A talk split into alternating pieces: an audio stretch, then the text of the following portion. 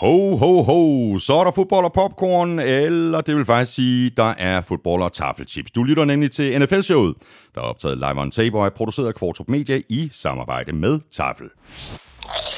I dag der går vi øh, selvfølgelig alle kampene igennem fra uge 15. Derudover kan du se frem til øh, endnu en dækquiz fra Søren Armstrong, Crazy Stats fra Willumsen og ugen spiller fra Tafel. Du finder os øh, alle de sædvanlige steder og på Danmarks største og bedste fodboldsite, gulklud.dk og selvfølgelig på nflsod.dk, hvor du også har muligheden for at støtte os med et valgfrit beløb ved at trykke på linket til tier.dk. Det er der lige nu 659 superfans af showet, der gør, og tusind tak til hver en af jer.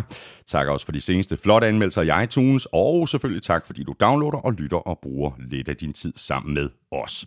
Hvis du øh, støtter os på øh, tier.dk, jamen, så har du samtidig givet dig selv chancen for at vinde en kasse med taffelchips, og i den kasse, der finder du blandt mange andre lækkerier vores egne eksklusive chili cheese og barbecue touchdown chips. Jeg hedder Thomas Kvartrup, og her kommer min medvært. The bills make me wanna shout. Heels up and shout. Throw your hands up and shout. Throw your head back and shout. Come on now, the bills are making it happen now. Stand up now, come on and shout. Yeah, yeah, Og Claus Elming, du sidder og danser, fordi the bills are happening now. Ikke bare er Bills happening. Bills har vundet AFC East for første gang i 25 år. Uh, som jeg skrev på mit momentometer, det var, uh, det var dengang uh, Sverige kom med i EU, og det var dengang uh, DAD de udgav Help Yourself Hold nu kæft. Og så videre. Det var sidste gang, at Bills de vandt AFC East. Ja. Og der var faktisk ikke så meget at øh, rafle om, øh, Elming, øh, i forhold til, at det var øh, den her Bills Shout Song, som vi skulle spille, fordi for et øh, par ugers tid siden, der modtog jeg en øh, besked fra Morten Høberg Mortensen på Twitter. Han skrev sådan her, jeg har et officielt trade proposal til dig. Du modtager eller vi modtager, en forøgelse af min tier donation fra 5 kroner til 15 kroner per afsnit. Jeg modtager Bills Shout Song, hvis eller når Bills clincher AFC East-titlen. Så Hermed gjort. Ja, og, og det viser den effekt øh, og indflydelse, vi har på NFL. At, øh, så hvis der er andre derude, der gerne vil have en, et hold i, i slutspillet, så bare sig til. Så fikser vi det via tier.dk. Så fikser vi det lige præcis. Og for første gang i øh, NFL-shows historie, tror jeg i hvert fald, øh, så spiller vi uh, to fight songs i dag hvor er det vildt, at Jets vandt. Ved du hvad, det var jo, altså de havde jo presset på i et par uger, kan man sige, og de øh, havde formøblet nogle sejre, og så kommer den her, hvor et spiller de godt, og to så undervurderer Rams dem fuldstændig. Ja, og de spiller ikke særlig godt. Nej, men det, jeg tror, det hænger sådan lidt sammen. Men øh, det var i hvert fald en, en, en gigantisk overraskelse. Ja, det øh, altså, den var så gigantisk, så den jo er i historisk perspektiv, øh, set ud fra sådan en bookmaker-synspunkt, der er det den næststørste overraskelse i de sidste 40 år. Okay, ved du, hvad, hvad der er den største jeg, jeg, overraskelse? Jeg, jeg kan ikke huske, hvad den største var. Men, øh, men de var 17 points favoritter, Rams, inden kampen. Ja. Er et spørgsmål her fra øh, Christian Bækgaard, og han skriver sådan her. Er der ikke nogen, der kan forklare mig, hvorfor Jets ikke taber med vilje, og dermed får første draft pick i næste års draft? Jeg ved godt, de er sportsfolk, men alligevel, hvad er deres motivation, ud over ikke at være historisk dårlige? Ved du hvad, øh, du skrev, vi skrev om det her øh, mm. sammen øh, i går, Elming, og du sagde jo, at øh, jeg kunne bare øh, spille den her. Lige et øjeblik.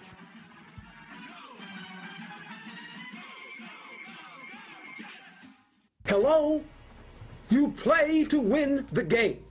Og det er jo ikke engang, øh, det er jo ikke engang løgn. You play to win the game. Og spillerne og coaches og, og så videre, de er fuldstændig ligeglade med, øh, hvilke spillere der er i næste års draft. De skal ikke i den der 0 og 16 klub, og øh, slet ikke øh, Frank Gore, som blev interviewet efter kampen. Han sagde bare, at øh, uanset hvordan den her sæson var gået, så havde de haft det sjovt hver evig eneste gang til træning. Mm. De er jo kommet ind, og de har arbejdet stenhårdt, og nu kom den her forløsning her, og så øh, får han i sin gloværdige karriere ikke lige øh, det der checkmark på, der hedder en 0-16 sæson også. Og det gør Adam Gase øh, heller ikke. Det kommer ikke til at redde Adam Gases job, øh, men øh, for ham og for alle spillerne og for alle øh, tæt på holdet, der er det vigtigt ikke at komme i den der 0 og 16 klub går du en tak længere op i hierarkiet omkring organisationen, ejerne, måske endda sportschefen osv., så, så kan det godt være, at man sad og tænkte, af, vi vil egentlig godt, ikke nødvendigvis have været 0 og 16, men vi vil bare gerne have Mm. haft det der første draft pick,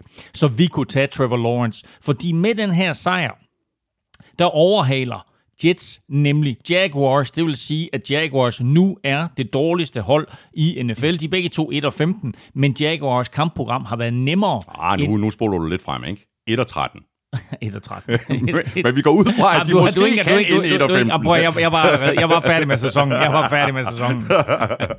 Nej, men, men, men, men Jaguars kampprogram øh, har været lettere end, end Jets, så derfor så ligger de så sidst nu. Øh, og øh, det betyder så, at de, hvis begge mandskaber taber deres to sidste kampe, så drafter de etter Jaguars. Og det betyder så også, at de med 99,9% sandsynlighed tager øh, Wunderkid fra Clemson, Trevor Lawrence, ja. som fra det øjeblik, at han var freshman og kom i college, der har NFL-holdene bare siddet og ventet på, hvornår kommer knægten ud. Nu kan der ske... Øh, ja, der, der kan ske en, ja, to ting kan der ske. Der kan ske det, at han vælger at fortsætte. Han er jo kun det, der hedder junior, så han har faktisk et år tilbage i college, uh, college Trevor Lawrence. Jeg vil sige, at han kan sige, jeg kommer sgu ikke i draften, jeg bliver i college. Mm. Uh, eller han kan vælge at sige, jeg, jeg, jeg kommer i draften, uh, og så kan Jaguars tage ham, eller Jaguars kan eventuelt uh, vælge at trade det pick væk, men det kommer ikke til at ske. Men for Trevor Lawrence er det her lidt en katastrofe. Fordi Jacksonville er det mindste øh, kommercielle marked overhovedet i NFL. New York er det største. Mm. Så for ham at komme til New York Jets, selvom han ville komme ind på et på papiret ikke særlig godt mandskab, så vil han komme til en by, hvor der vil ligge et hav af dollars og vente i kommercielle rettigheder, øh, reklamer, øh, annoncer, tv-kampagner, etc., etc., etc. I Jacksonville, not so much. Han skal nok få ved at tro, nogle, nogle større landsdækkende øh, partnere og sponsorer. Men det var jo en af grundene i sin tid til, at Eli Manning og Manning-familien, Archie Manning, der stod rimelig fast på, hey, vi skal ikke til San Diego, vi skal til New York. Mm. Og Eli blev jo øh, en meget, meget rig mand på den baggrund, og vandt også et par Super Bowls. Øh, organisationsmæssigt er der også et stykke vej for Jacksonville. Øh, og, altså, det lyder mærkeligt at sige, men jeg synes jo faktisk, at organisationsmæssigt er der et stykke vej fra Jacksonville og op til, til øh, New York Jets. Øh, ja, det er måske forkert sagt, men altså, øh, jeg, jeg synes, det der, det der er sket i Jacksonville gennem de sidste, sidste mange år, viser mig, at det er en af de dårligst drevne klubber. Mm. Der har Jets faktisk jo været i AFC-finalen et par gange og så videre. Øh, og med Trevor Lawrence, der kunne Jets komme i den rigtige retning og få bygget et slagkraftigt mandskab. Så den store taber lige nu, det er Jets, og det er Trevor Lawrence. Mm. Og den store vinder, øh, det i øjeblikket, det er, det er Jaguars. Øh, Det var en, øh, en tidlig julegave, øh, som de fik her øh, fra New York-holdet. Og apropos jul, øh, Claus Elming, så øh, har jeg et øh, par... Øh, par gaver til dig. Har et par gaver lige frem. Ja, ja. Wow. Men ved du hvad, den første, det er sådan lidt en, det er sådan lidt en snydegave, øh, fordi øh, det er faktisk også en gave øh, lidt fra dig selv. Den kommer her. Okay, det er fra mig selv. Ja, og fra mig. Okay, jamen, øh, den er, det er en sådan fin pakke. Det er fra her. os til dig. Er det fra, det er fra os? Altså fra dig og mig til mig? Ja. Okay. En firkantet kasse, meget fint pakket ind med noget bronzebånd og noget grænpapir Jeg her. vil bare sige det med det samme, det er ikke mig selv, der har pakket den ind, det er fruen. Jeg kunne se det. jeg pakker op. Ej, hvor fint. En julekugle. NFL-showets helt egen julekugle. Ej, hvor er den fin. Den er faktisk rigtig fin. Der er stadigvæk nogen, det er jo sådan en limited øh, udgave, øh, vi fik lavet. Jeg tror, vi fik lavet øh, 50 stykker. Der er stadigvæk nogen tilbage i, øh, i shoppen inde på nflsøde.dk-shop. Og hvis man går ind og køber sådan en øh, julekugle, så når man nok ikke at få den på træet i år. Men der er jo Jeg også gør. en jul i 2021. Sådan der. Den ryger lige på træet. Uh, så uh, tusind tak til mig og dig. Ja, og, og velkommen selv tak. Ved du hvad, så har jeg den, øh, så har jeg den rigtige gave. Du har... Er der, der er Og, ved du, og den, den er pakket ind i, i cellofan, så du kan, du kan se, hvad det er. Okay. Der er ikke så meget svare behøver af. ikke... Au, for pokker der ikke også. En champagne? En, en, en hel flaske champagne. En, ja, den er ikke engang åbnet. Nej, nej. Og han, jamen, uh, tusind tak. Ja, vel- velkommen. Hvad, hvad skyldes det? Jamen, øh, noget jeg synes, det, jeg synes, det, Ja. jamen, jeg synes det, at vi skal fejre. Det går rigtig godt her i NFL og så bliver det jo altså nytårsaften lige rundt om hjørnet, ikke? Sådan, og der har vi i hvert fald brug uh, til et eller andet med, til at dule med nerverne. Uh, jeg har faktisk en gave med til dig også. Er det rigtigt? Det har jeg. Nej, hvor hyggeligt. Jo, ja. Så uh, den kommer her. Den har du selv pakket ind. Den har jeg selv pakket ind. Men Den, den, der- jeg synes, den er flot pakket ind. Ja, ja, ja, meget, meget, ja. meget flot. Har du taget et billede af den? Kan du gætte, hvad det er? Øh, Nej, jeg har ikke taget et billede af den. Nej, er det er sådan, øh, det er en rund pakke, Ja, det er en rund pakke, ja. og vel sådan øh, 20-30 cm lang. ja. Ja. Jeg har ingen anelse om, hvad det er. Burde jeg kunne regne det ud? over? Nej, det burde du faktisk ikke, men det er meget sjovt. En fodbold! En San Francisco 49ers fodbold! Sådan der, Tak! ikke? Nej! Jeg ved jo, at, at selvom hvordan det er gået, uanset hvordan det er gået Ej, i din klub mand. i år, Ej, så, øh, så er du stor fan. Og jeg synes ikke, jeg har set en Fort Niners fodbold her i huset. Det er, så, det er øh, fuldstændig korrekt. jeg har øh, fået en Fort Niners fodbold hjem til dig. Hvor er det fornemt. Den skal ind, øh, den skal ind på skrivebordet, Sådan. øh, så kan den øh, ligge der hver eneste Ja. gang, jeg sidder og, og arbejder på, øh, på manus øh, til NFL-showet. Øh, Elming, jeg var lige ved at glemme det. Vi skal, øh, jeg er jo næsten ved at sige, at det var det vigtigste. Øh, men det er det jo ikke, fordi øh, fodbolden er jo det vigtigste. Men vi skal, have, vi skal have nogle chips. Det skal vi. Og øh, jeg Jeg er sikker på, at øh. Rookie Helle har gjort sig umage. Der er nogle klassikere i toppen. Altså, det her det er jo nærmest gaver også, ikke? Altså, vi lægger ud med en chili banase og en chili cheese rings, så er vi ligesom godt i gang. Så har vi øh, en øh, cream cheese and onion. Har vi haft den før? Jeg tror, vi har haft den en Ja. enkelt gang før. Okay, det lyder faktisk rigtig godt. Ja, men de, Ja. de er sko. Det er sådan nærmest... Øh, det er nærmest øh, en fuldstændig almindelig salttip med dip. Og, og, og så kommer den. Det er jo jul. Det er er jo jul. Og øh, jeg læste faktisk noget meget sjovt omkring Tafel Original. Ja. Og det er noget med, at 71 procent af hjemmene i Nordjylland har Tafel Original chips på bordet juleaften. 71 procent, det er faktisk... Øh, Det er fuldstændig det, vanvittigt ja, tal. det synes jeg alligevel er mindre, end jeg regnede med. Altså, det er Nordjylland, ikke? 71. Hvorfor lige? Jeg synes, det er 71 procent af vanvittigt tal. Nå, men her er den. Tafel Original. Og den ryger simpelthen lige i min taske, fordi jeg skal have den med hjem til juleaften. Uh, du skal til Jylland. Jeg skal over til min bror Jesper.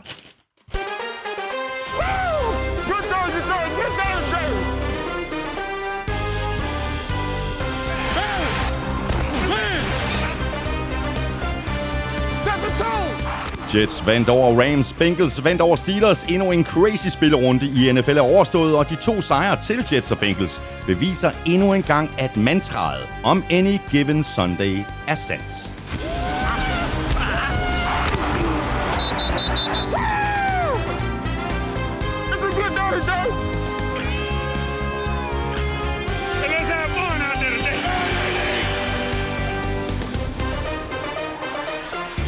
Med to runder tilbage af grundspillet spidser kampen om slutspilspladserne nu for alvor til. Patriots er ikke med for første gang i 12 år, og Bills har allerede sikret sig divisionen for første gang siden 1995. Jeg hedder Thomas Kortrup, og med mig har jeg Claus Elming.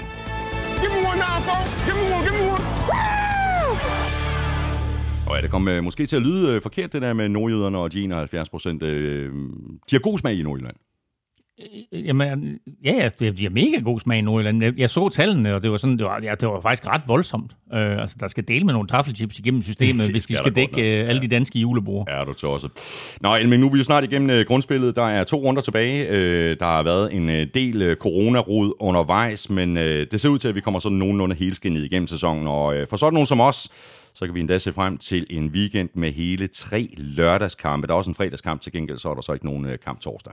Det bliver en uh, super fed jul. Altså, juleaften er heldig. De har jo nogle gange spillet fodbold i juleaften uh, dansk tid, men der er ikke nogen kampe i år til gengæld. Så spiller Vikings og Saints om fredagen, og så er der ikke mindre end tre kampe om lørdagen. Og uh, så... Uh, Det er Lions Buccaneers, det er Cardinals 49ers, og det er Raiders Dolphins. Øh, og der er faktisk et par, par rimelig essentielle kampe imellem der, som, øh, som kan være med til at ja. afgøre nogle slutspilspladser og sidninger og så videre. Mm. Øh, og så øh, resten søndag, så øh, den sidste Monday Night kamp i år. Der er jo som, øh, som så vanligt ingen Monday Night kampe i 17. spillerunde, og der bliver alle kampene spillet om søndagen også. Præcis. Nu er øh, spørgsmålet så, Elming, hvordan øh, NFL kommer til at tage sig ud øh, næste år. Der er jo stadigvæk øh, snak om at udvide til øh, 17 kampe. Ejerne de har forløbig sparket beslutningen til hjørne, men det forventes så, at øh, der er en afklaring omkring det her inden Super Bowl. De, var, de holdt sådan et, et online møde, hvor alle 32 ejere mødtes, og der kunne de ikke tage den endelige beslutning. Øh, udsat simpelthen afstemningen om, der skulle være en 17. spilleuge. De har fået indført i den nye overenskomst, at de øh, kan indføre en 17. spilleuge i grundspillet. Øh, og når vi siger 17. spilleuge, så er det faktisk en 18. spilleuge, Ja, for det er en ja. 17. kamp.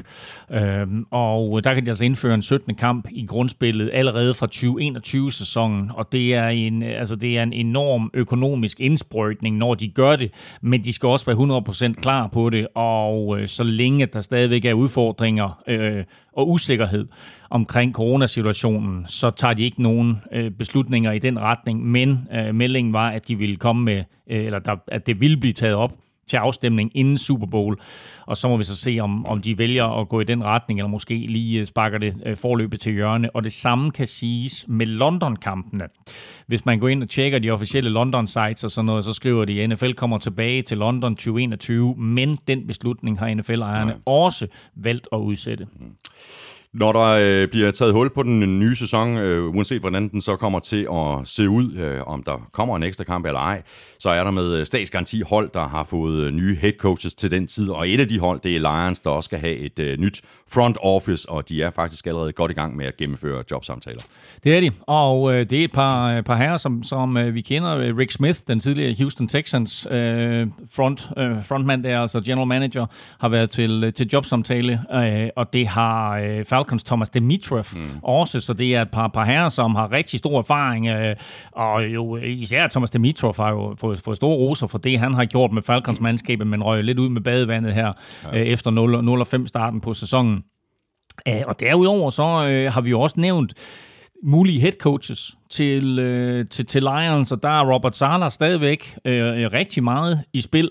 Og det sjove det hele, det er, at Robert Sala og Rick Smith jo arbejder sammen i Houston Texans, så de to kender i hvert fald hinanden rigtig, rigtig godt. Det er ikke helt uinteressant overhovedet. Og så er en, et lidt spændende navn er også øh, Arthur Smith, øh, offensive coordinator for Tennessee Titans. Han er altså også i spil til at blive øh, head coach for, for Detroit Lions.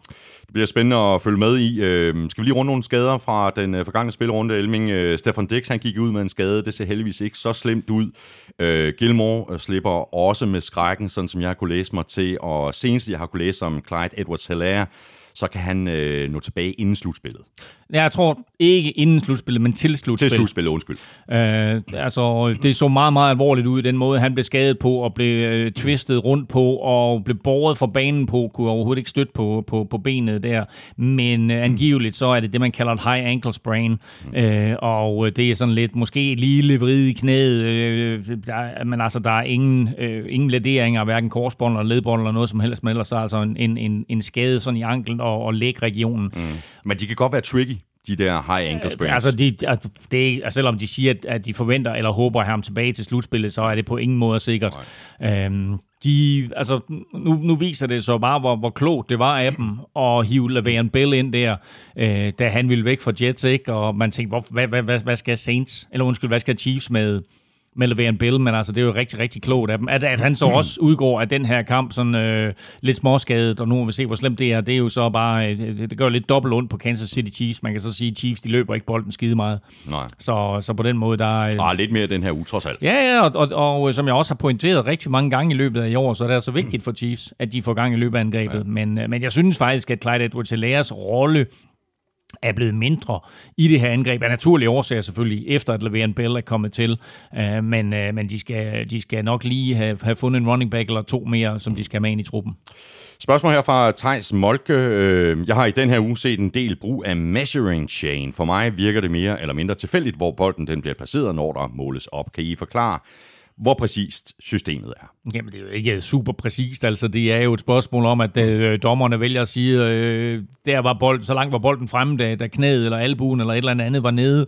Øh, og det kræver, at det er sådan, at du er super skarp som dommer, og det, det er de her dommer. Altså, det er jo imponerende, synes jeg faktisk, så vanvittigt skarpe de er til at få placeret bolden rigtigt.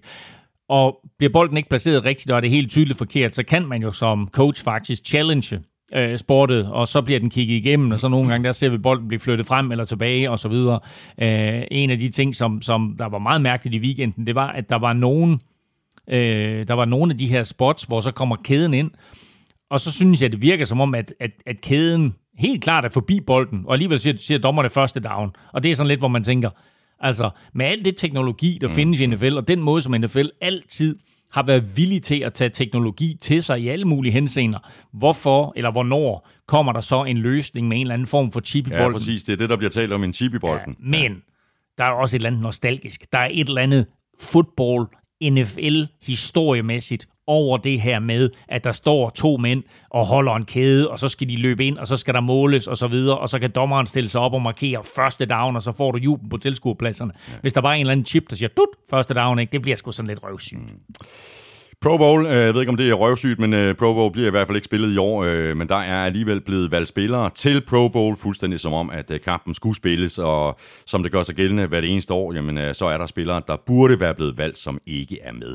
Spørgsmål her fra Kasper Berner, han skrev til os i morges, Pro Bowl virker igen, at det er sådan en slags popularitetskonkurrence. Er personligt rystet over, at Devin White ikke er på årets NFC-hold. Kan I ikke komme med en kort kommentar om årets valg? Jo, altså for det første, så er det jo øh, som sædvanligt øh, tredelt. Det er spillerne, det er pressen, og det er fansene, som øh, hver især øh, stemmer på, hvem der skal i. Og det her med popularitetskonkurrence, der for i hvert fald for fansenes øh, vedkommende, der er det jo meget, du ved, hvem er det lige, man kender og så videre. Fordi øh, der er da helt klart nogle navne, som, som burde komme på, og der er også nogle navne, der ikke burde være på, som, øh, som er på årets Pro Bowl-mandskab. Kampen, som du siger, bliver jo ikke spillet. Øh, der kommer en eller anden form for, altså øh, Madden Sport, som jo laver det her, eller EA, som laver det her Madden øh, fodboldspil, øh, laver en eller anden virtuel kamp, og der kommer også til at ske noget i Pro Bowl weekenden online, som man kan følge med i øh, på NFL Network og andre steder osv. Men det er klart, at, at spillerne mødes ikke og spiller ikke den her kamp. Derfor er det stadigvæk øh, en ære at blive udtaget til, til Pro Bowl. Uh, det var nok en større ære før i tiden, men altså det er trods alt Øh, øh, dit navn, der bliver fremhævet blandt alle spillerne i NFL som en af de bedste. Og her der er der ikke noget med, at øh, du er skadet eller ikke ønsker at deltage eller skal spille Super Bowl ugen efter. Her der er det jo faktisk de spillere, som øh, folk, både fans og trænere og spillere og presse, synes er de bedste, der er kommet med en Devin White kunne sagtens være kommet med. Der er øh, andre spillere, som også sagtens kunne, kunne være kommet med. Jeg kiggede lige sådan det hele hurtigt igennem i morges, og øh, Chiefs, Packers, Ravens og Seahawks fører an med hver syv spillere valgt til, øh, til Pro Bowl. Man kan jo se begge de her to hold, AFC-holdet og NFC-holdet på gul klud. Der ligger de derinde, og man kan få den fulde oversigt over, hvem der er med på alle positioner. Men de spillere, som jeg synes, og som jeg er lidt overrasket over, at der ikke er fundet plads til, det er for eksempel det Forrest Buckner fra øh, Indianapolis Colts, som har haft en vanvittig god sæson. Han er der altså ikke blevet plads til. En af, af ligens bedste unge safeties, Jordan Poyer fra Buffalo Bills, er der heller ikke blevet plads til. Øh, J.C. Jackson er et sjovt navn, cornerback fra øh, New England Patriots, fordi da Pro Bowl-afstemningen begyndte, der var han faktisk slet ikke på listen. Men så lavede han lige et par interceptions der på uger i rap, og pludselig så var han op på seks interceptions. Og så bliver han tilføjet listen, og måske fordi han blev tilføjet sent, har han ikke fået stemmer nok til at komme ind. Men han er altså heller ikke, han er øh, den spiller i ligaen nu med næst flest interceptions. Jeg mener, han har 8, øh, og det er kun Savian Howard, der har 9, som, øh, som har flere. Savian Howard selvfølgelig starter, starter på holdet, men JC Jackson har altså heller ikke spor. Øh, running back James Robinson, fra Jacksonville Jaguars kommer ikke på. Mm. Øh, og det viser bare, lige præcis som Kasper Berner skriver, ja. at det er meget en popularitetskonkurrence. Der er mange, der ikke kender James Robinson, ja, og, og han spiller i Jacksonville. Lidt af det, vi snakker med Trevor Lawrence. Det er et meget, meget lille marked. Meget, meget få fans. Meget, meget, meget få, der stemmer. Øh, du har, øh, nu skal jeg lige tænke mig om, hvem det var fra AFC, øh, der kom på af de to running backs. Øh, men den tredje var i hvert fald Josh Jacobs. Og der må man bare sige, altså James Robinson har haft en bedre sæson end, end Josh Jacobs. Så lidt underligt, at han ikke kommer på. Øh, og så øh, i, i AFC-halvdelen, øh, der tredje quarterbacken, det er blevet Deshaun Watson. Og der kunne man jo godt have ønsket sig en fyr som Ryan Tannehill. Selvfølgelig er Deshaun Watson en fuldstændig fabelagtig spiller, men Ryan Tannehill har bare haft en god sæson. Ja, det tror også, man. Øh, så gå ind, og, gå ind og kig holdene igennem og se, hvilke spillere du er enig i, og hvilke spillere du er uenig i. Øh, I øvrigt så, øh, apropos det her med, at James Robinson som, som rookie ikke er valgt på. Der er to rookies, der er valgt ind. Det er Chase Young mm-hmm. fra Washington. For James. Fra, for meget fortjent, helt sikkert. Øh, og så er det Justin Jefferson, receiver for Minnesota. Også fortjent. Rigtig fortjent, men det er så på bekostning af Calvin Ridley. Og der kunne man godt sige, ah, der har Calvin Ridley måske trods alt øh, haft en, en bedre sæson, men altså Justin Jefferson har haft en fabelagtig sæson, så det var sådan lidt, øh, lidt, lidt øh, i hvem det nu lige skulle være af de to. Men, øh, men vildt nok, at, at det, der, det er altså de to eneste rookies, der er på. Men du kan altså se øh, begge hold, altså for AFC og NFC, øh, og det kan du ind på øh, gulklyd.dk, der er der den, øh, den øh, fulde oversigt. Lad os så tage et uh, kig på slutspilsbilledet, sådan som det ser ud lige nu. Uh, lad os lægge ud med AFC. Lige nu er Chiefs etter. De har sikret sig divisionen. Bills er toer, de har også sikret sig divisionen. Steelers er treer på trods af nederlaget i øh, nat, og de har sikret sig en slutspilsplads. Titans er fire, og på wildcard-pladserne, der har vi Browns, Colts og Dolphins. Og lige på den forkerte side er hegnet, men stadig med en chance, der har vi Ravens og Raiders. Og et spørgsmål her fra Christian Norbæk. Hvem tager de tre wildcards i AFC? Mit bud er, at enten Titans eller Colts bliver sorte pære, selv med 11 og 5. Hvor vildt er det lige? Og, og det er jo en helt vild udvikling, som øh, AFC-halvdelen har taget, også med Steelers nederlag i nat, fordi havde de vundet, så havde de vundet AFC North. Men nu er AFC North helt åben. Browns kan vinde den, mm. og Ravens kan vinde den, og det er altså øh, lidt interessant. Samtidig så øh, ligger Chiefs der med 13 og 1, øh, og er næsten så godt som sikker på første seed. Øh, de har den ikke 100% sikker, man skal, skal altså bare have øh, en sejr i, i de sidste to spiluger her. Øh, lad mig lige prøve at, øh, at lave en lille sjov test på dig. Mm. Fordi øh, de sidste to spiluger er der faktisk nogle meget, meget interessante kampe. Men det sjove det hele det er, at alle de her klubber, der ligger og kæmper om en wildcard-plads, de mødes ikke. Til gengæld så er der et par øh, rimelig afgørende kampe i AFC North. Øh, Pittsburgh Steelers ligger 3'er. Tennessee Titans ligger 4. 5, 6, 7. Browns, Colts, Dolphins. Mm. Og så Ravens lige udenfor. Mm. Pittsburgh er 11 og 3. De har Colts og Browns tilbage. Mm. Lad mig spørge dig, hvem vinder af Pittsburgh og Colts? Øh, sådan som det ser lige ud nu, øh, ja. jeg, jeg tror Colts vinder. Du tror Colts vinder. Godt. Og øh, så er den sidste uge Steelers mod Browns. Ja, jeg tror Browns vinder. Godt. Så ender Steelers 11 og 5. Og de ender 4 og, og så har de taget fem kampe i træk.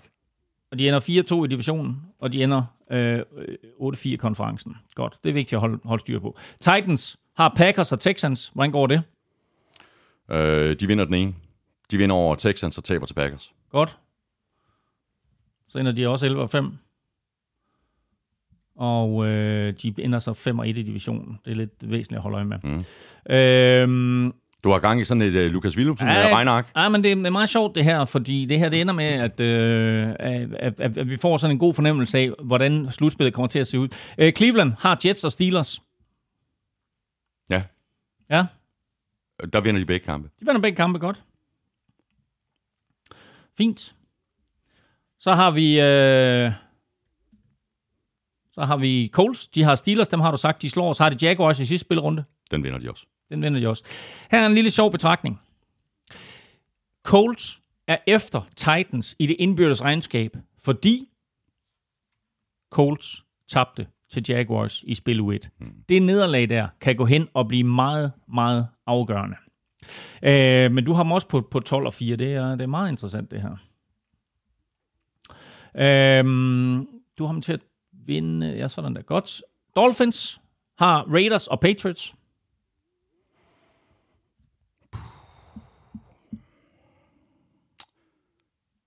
De har Patriots, og de har Raiders. Det er Raiders, jeg er mest i tvivl om. Jeg tror, de vinder begge kampe. De vinder begge kampe? Ja. Godt. Og så sidst, men ikke mindst, der har vi Ravens.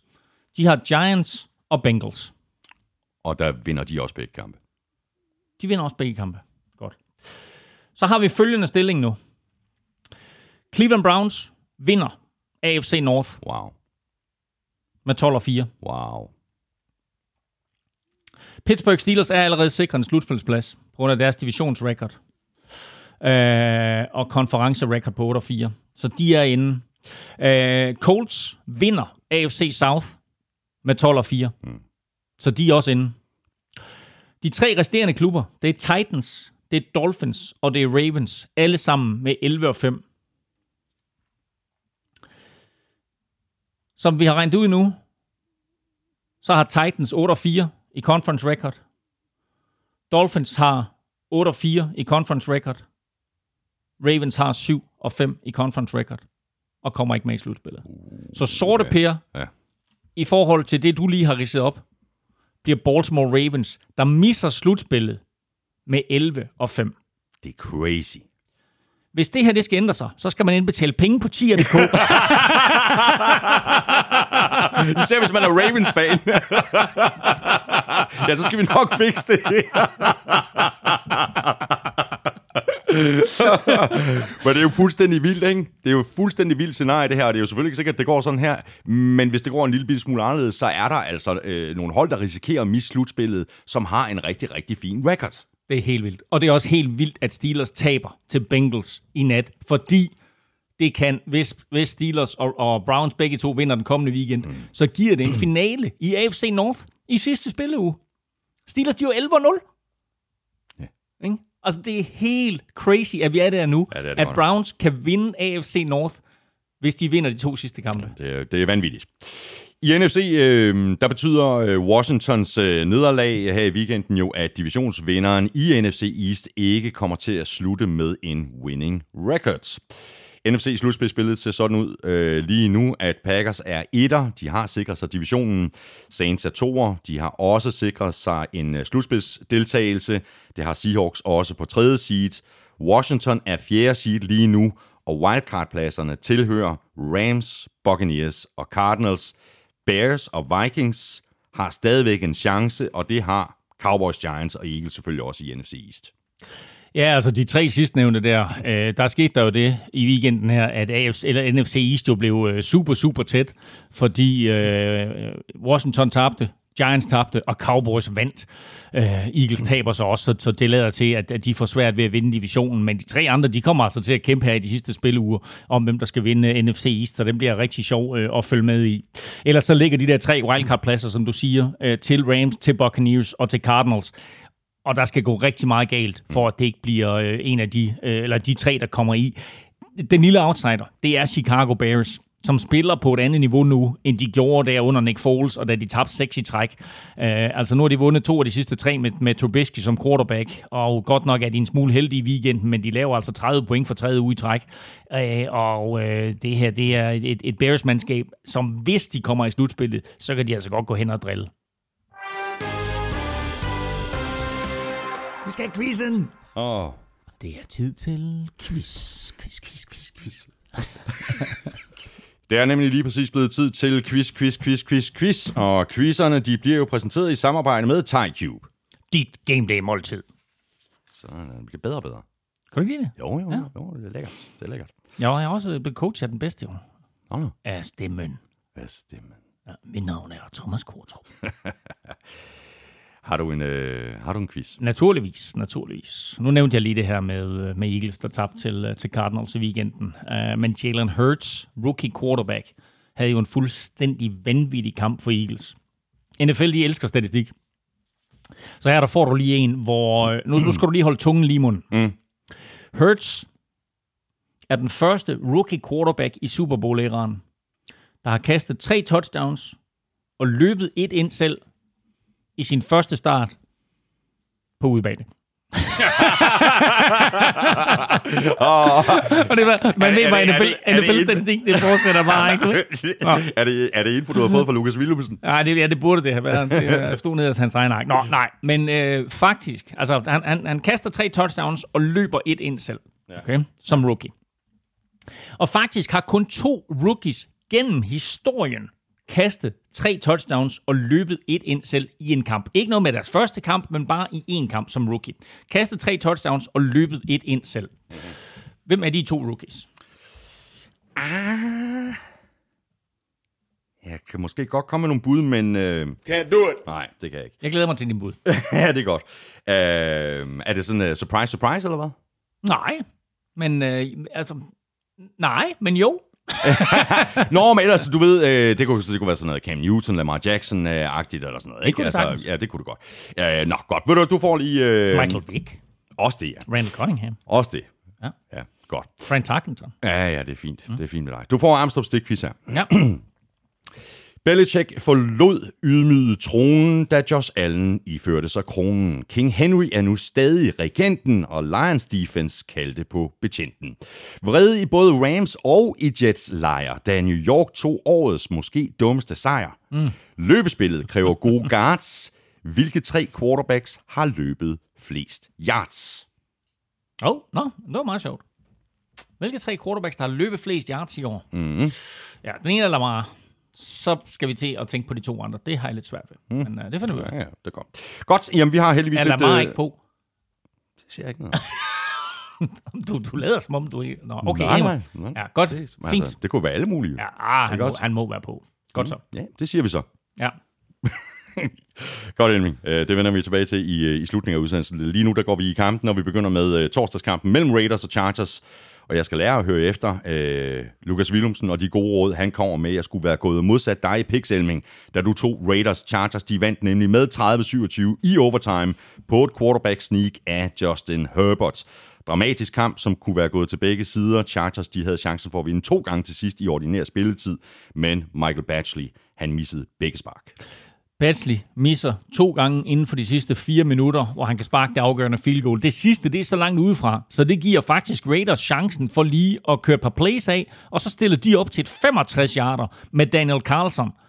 Øh, og han har benet til det, Carlson. Man ved også, at han er sådan en, en kicker der, der skyder lidt i højre og, og, og venstre og så videre. Så en gang imellem, så rammer han mellem stængerne.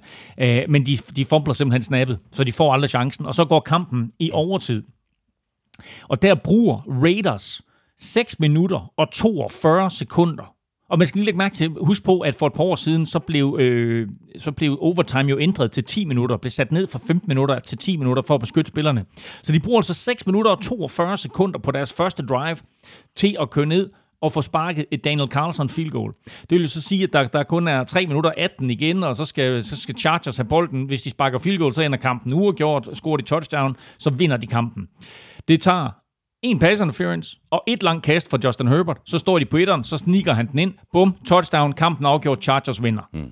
Altså endnu en vild præstation af Justin Herbert, som her i en overtidskamp overhovedet ikke ligner en rookie, men bare siger, nå, men fint nok, vi har under tre minutter, og halvdelen af tiden, over halvdelen af tiden er gået i den her overtidsperiode, det er lige meget. Nu skal vi bare ned og score. Ja, ja, bum, bum, færdig, afgjort. Chargers vinder, betyder ikke så meget i det store billede, betyder til gengæld noget for Raiders, som nu er Altså, de har, jeg var inde og, og tjekke lidt op på det og så videre, de har 6% chance for at nå slutspillet. Og med det scenarie, du stillede op lige før, der er de ikke engang i nærheden af det. Spændende at se øh, Marcus øh, Mariota i, igen. Han spillede faktisk godt, øh, bedre end jeg huskede ham. Han kom ind i stedet for Carr på Raiders anden angrebsserie. Han sluttede 17 af 28 for 226 yards, et touchdown og en interception. Ja, men det er slet ikke det, der er vigtigt. Det er vigtigt, at han løb for 88 yards og touchdown, og viste den der kvalitet, som han også havde, da han spillede for Titans, nemlig øh, evnen til at løbe bolden selv. Carr bliver skadet allerede i første kvartal. Øh, sådan en ulykke, hvor han øh, øh, løber ud til sin højre side, og så er det helt tydeligt, at han lige øh, får en fibersprængning ind låret øh, og humper ud over sidelinjen. Mariota kommer ind, og han giver dem faktisk en, en helt anden division, og viser jo bare igen vigtigheden af at have en backup quarterback på plads. Fordi da vi så de der forskellige, de, alle de der quarter, hele den der kæmpe store quarterback-rokade, der var inden sæsonen, der er noget af det, som, som folk de lige måske missede, det var, at Raiders hævde Mariota ind og faktisk gav ham kassen. Og her, så øh, i, i spil uge 15, så får de så brug for ham. Øh, han kan ikke vinde kampen for dem. Han gør ellers øh, det, jeg synes, der, der, der, der skal til. Han har en enkelt fejl eller to, som, som er kostbare for dem. Men ellers så øh, er han faktisk... Øh, altså, det er lidt interessant, fordi han spiller faktisk så godt. Så John Gruden måske sidder ja, og tænker, ja, wow, okay, ja, ja, hvad, hvad, hvad, hvad gør jeg til næste år? Ja, præcis. Øh, en, der får kassen på et øh, senere tidspunkt, det er Justin Herbert. Øh, nu er han oppe på 27 touchdowns i sæsonen. Det er det samme, som øh, Baker Mayfield havde mm. Øh, i sin øh, rookie-sæson. Han, han er ved at sætte sig på Offensive Rookie of the Year. Han er ikke Justin Herbert. Jo, det bliver enten ham øh, eller Justin Jefferson fra Minnesota Vikings. Og så James Robinson, som, som vi nævnte tidligere. Ikke? James Robinson bliver skadet for Jaguars, og han får med stor sandsynlighed ikke lov til at fuldføre sæsonen. Men det er jo en helt crazy sæson, James Robinson har haft som undrafted rookie. Øh, De to andre, øh, Justin og Justin, der, de er jo begge to draftet i første runde. Men altså også en imponerende sæson, Justin Jefferson har haft. Problemet for Justin Jefferson er, Justin Herbert er quarterback, og det er som regel dem, der løber med priserne. Ja, ja. Raiders, de er 7 og 7, de får besøg af Dolphins. Chargers, de er 5 og 9, og de spiller hjemme mod Broncos. Og øh, Broncos, de var i øh, aktion lørdag aften hjemme mod Bills, og den kamp, der tabte de med 48-19, og øh, det er der ikke særlig meget at sige til. De var op imod et af de øh, allerbedste hold i NFL i øjeblikket, øh, og det er så fortjent, at de, øh, at de nu med, øh, med to spillerunder tilbage har sikret sig divisionstitlen. Bills er for real, og ved du hvem der også er for real? Det er Josh Allen. Nu siger jeg bare noget. Bills kan vinde Super Bowl, og Josh Allen kan vinde MVP-titlen. Mm.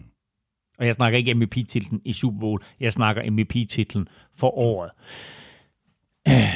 Mahomes har været en lille bitte smule krise.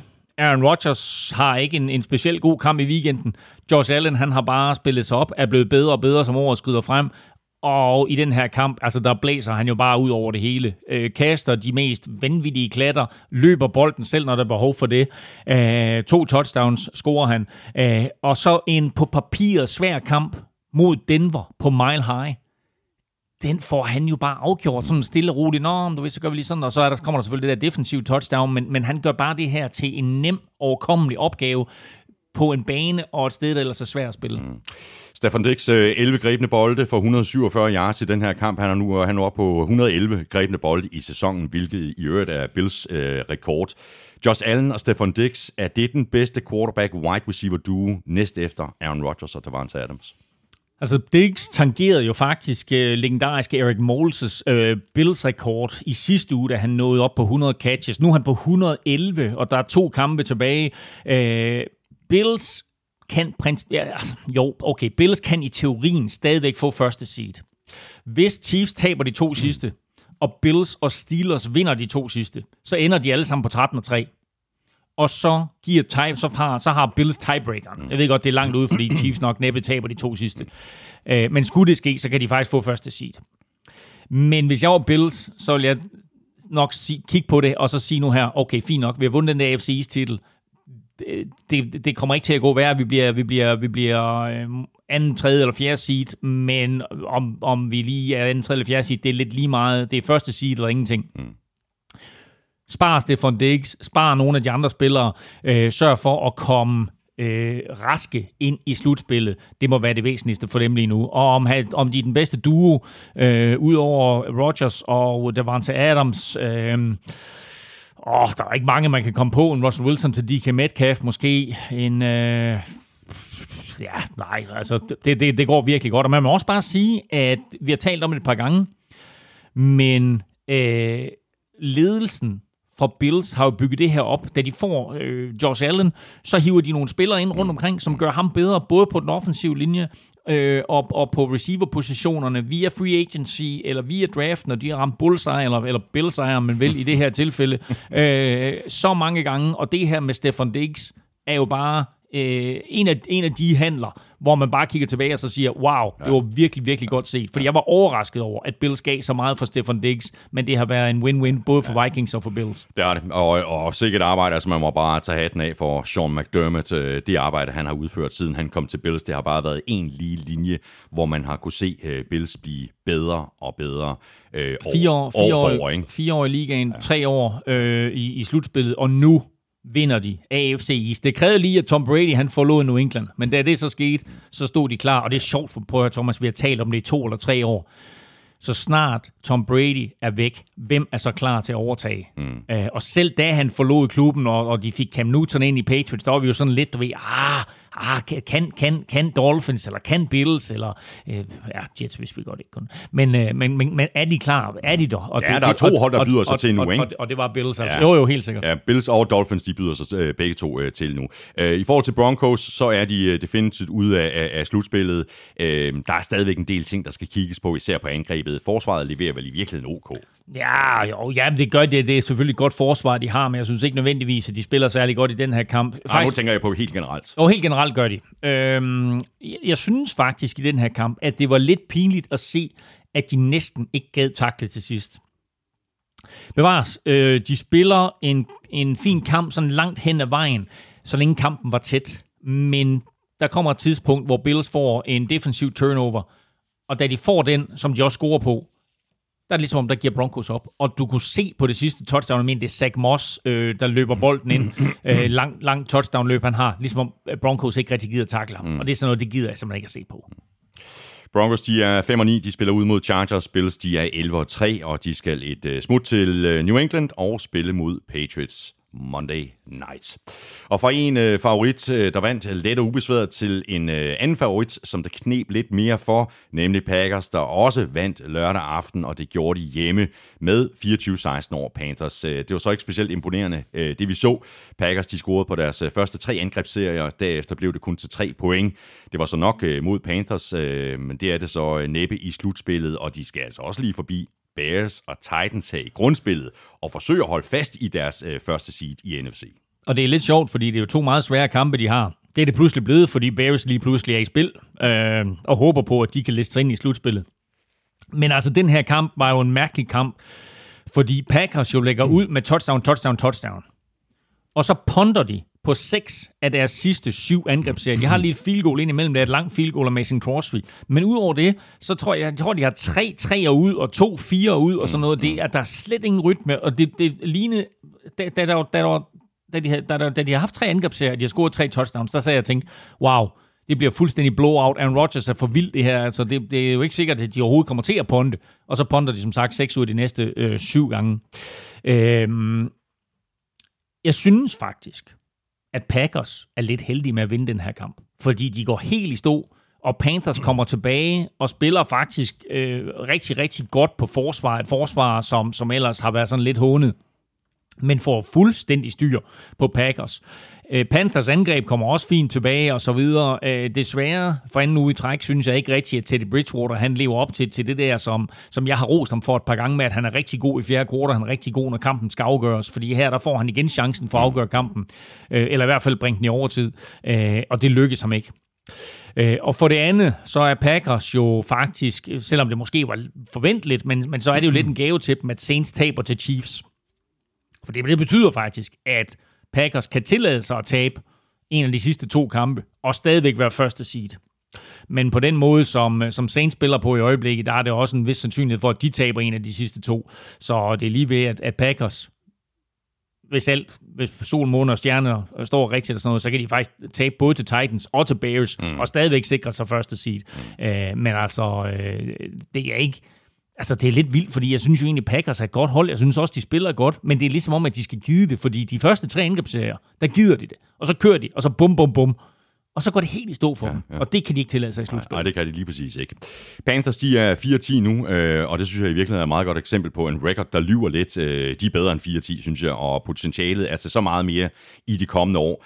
Christian McCaffrey på angrebet, han har siddet øh, ude store dele af i år. På forsvaret, der har de øh, rookie defensive tackle Derek Brown, to sacks i den her kamp. Så har de andet årsspilleren defensive end Brian Burns, mm-hmm. to sacks i den her kamp. Så har de rookie safety Jeremy Chin oveni. Masser af unge spillere med masser af talent. Og det vil jeg snakke om nogle gange. Uh, altså, de har haft et par rigtig gode drafts, og, og, og ikke mindst den her jo defensivt, hvor de gik all in på forsvaret, mm. og har ramt plet både i Derek Brown og Jeremy Chin med, med flere. Uh, de taber den her kamp med øh, 8 point. Det svarer til touchdown og en two-point conversion, det man kalder en score. De har tabt 8 af deres 10 kampe med en score. Mm. Lad os nu sige, at de har vundet halvdelen af dem. Så har de jo pludselig ligget og kæmpet med om slutspilspladser. Det kommer ikke til at ske i år, men kan de få en tilsvarende draft til næste år, et par free agents hævet ind og så videre, jamen så er det her ikke et helt tosset mandskab. Ej, det det og så er det altså gået rigtig, rigtig ja. stærkt for Matt Rule med at få lavet det generationsskifte. Ja. Packers, de er 11-3, de får besøg af Titans. Panthers, de er 4-10, og de spiller ude mod Washington. Og så har vi øh, rundens øh, sidste kamp, nemlig Monday Night-kampen fra i nat mellem øh, Bengals og Steelers, og her fik vi endnu en kæmpe overraskelse i det. Bengals slog Steelers med 27-17, efter at de førte med 17-0 ved pausen. Øhm, og det var vel at mærke med backup, backup quarterback Ryan Finley og backup, backup running back Giovanni Bernard. Ja, altså, øh, Giovanni Bernard spiller jo en, en, en vild kamp, øh, og det gør Ryan Finley jo sådan set også. Ikke så meget kastangrebet, men når han løb selv. Mm. Og de to altså Steelers på sengen et par gange med hans løb. Øh, blandt andet har han øh, sådan en, en option read, hvor, hvor hele Steelers forsvar øh, køber finten til Giovanni Bernard, og så løber han øh, rundt om, om venstre hjørne selv, øh, Ryan Finley der, og scorer.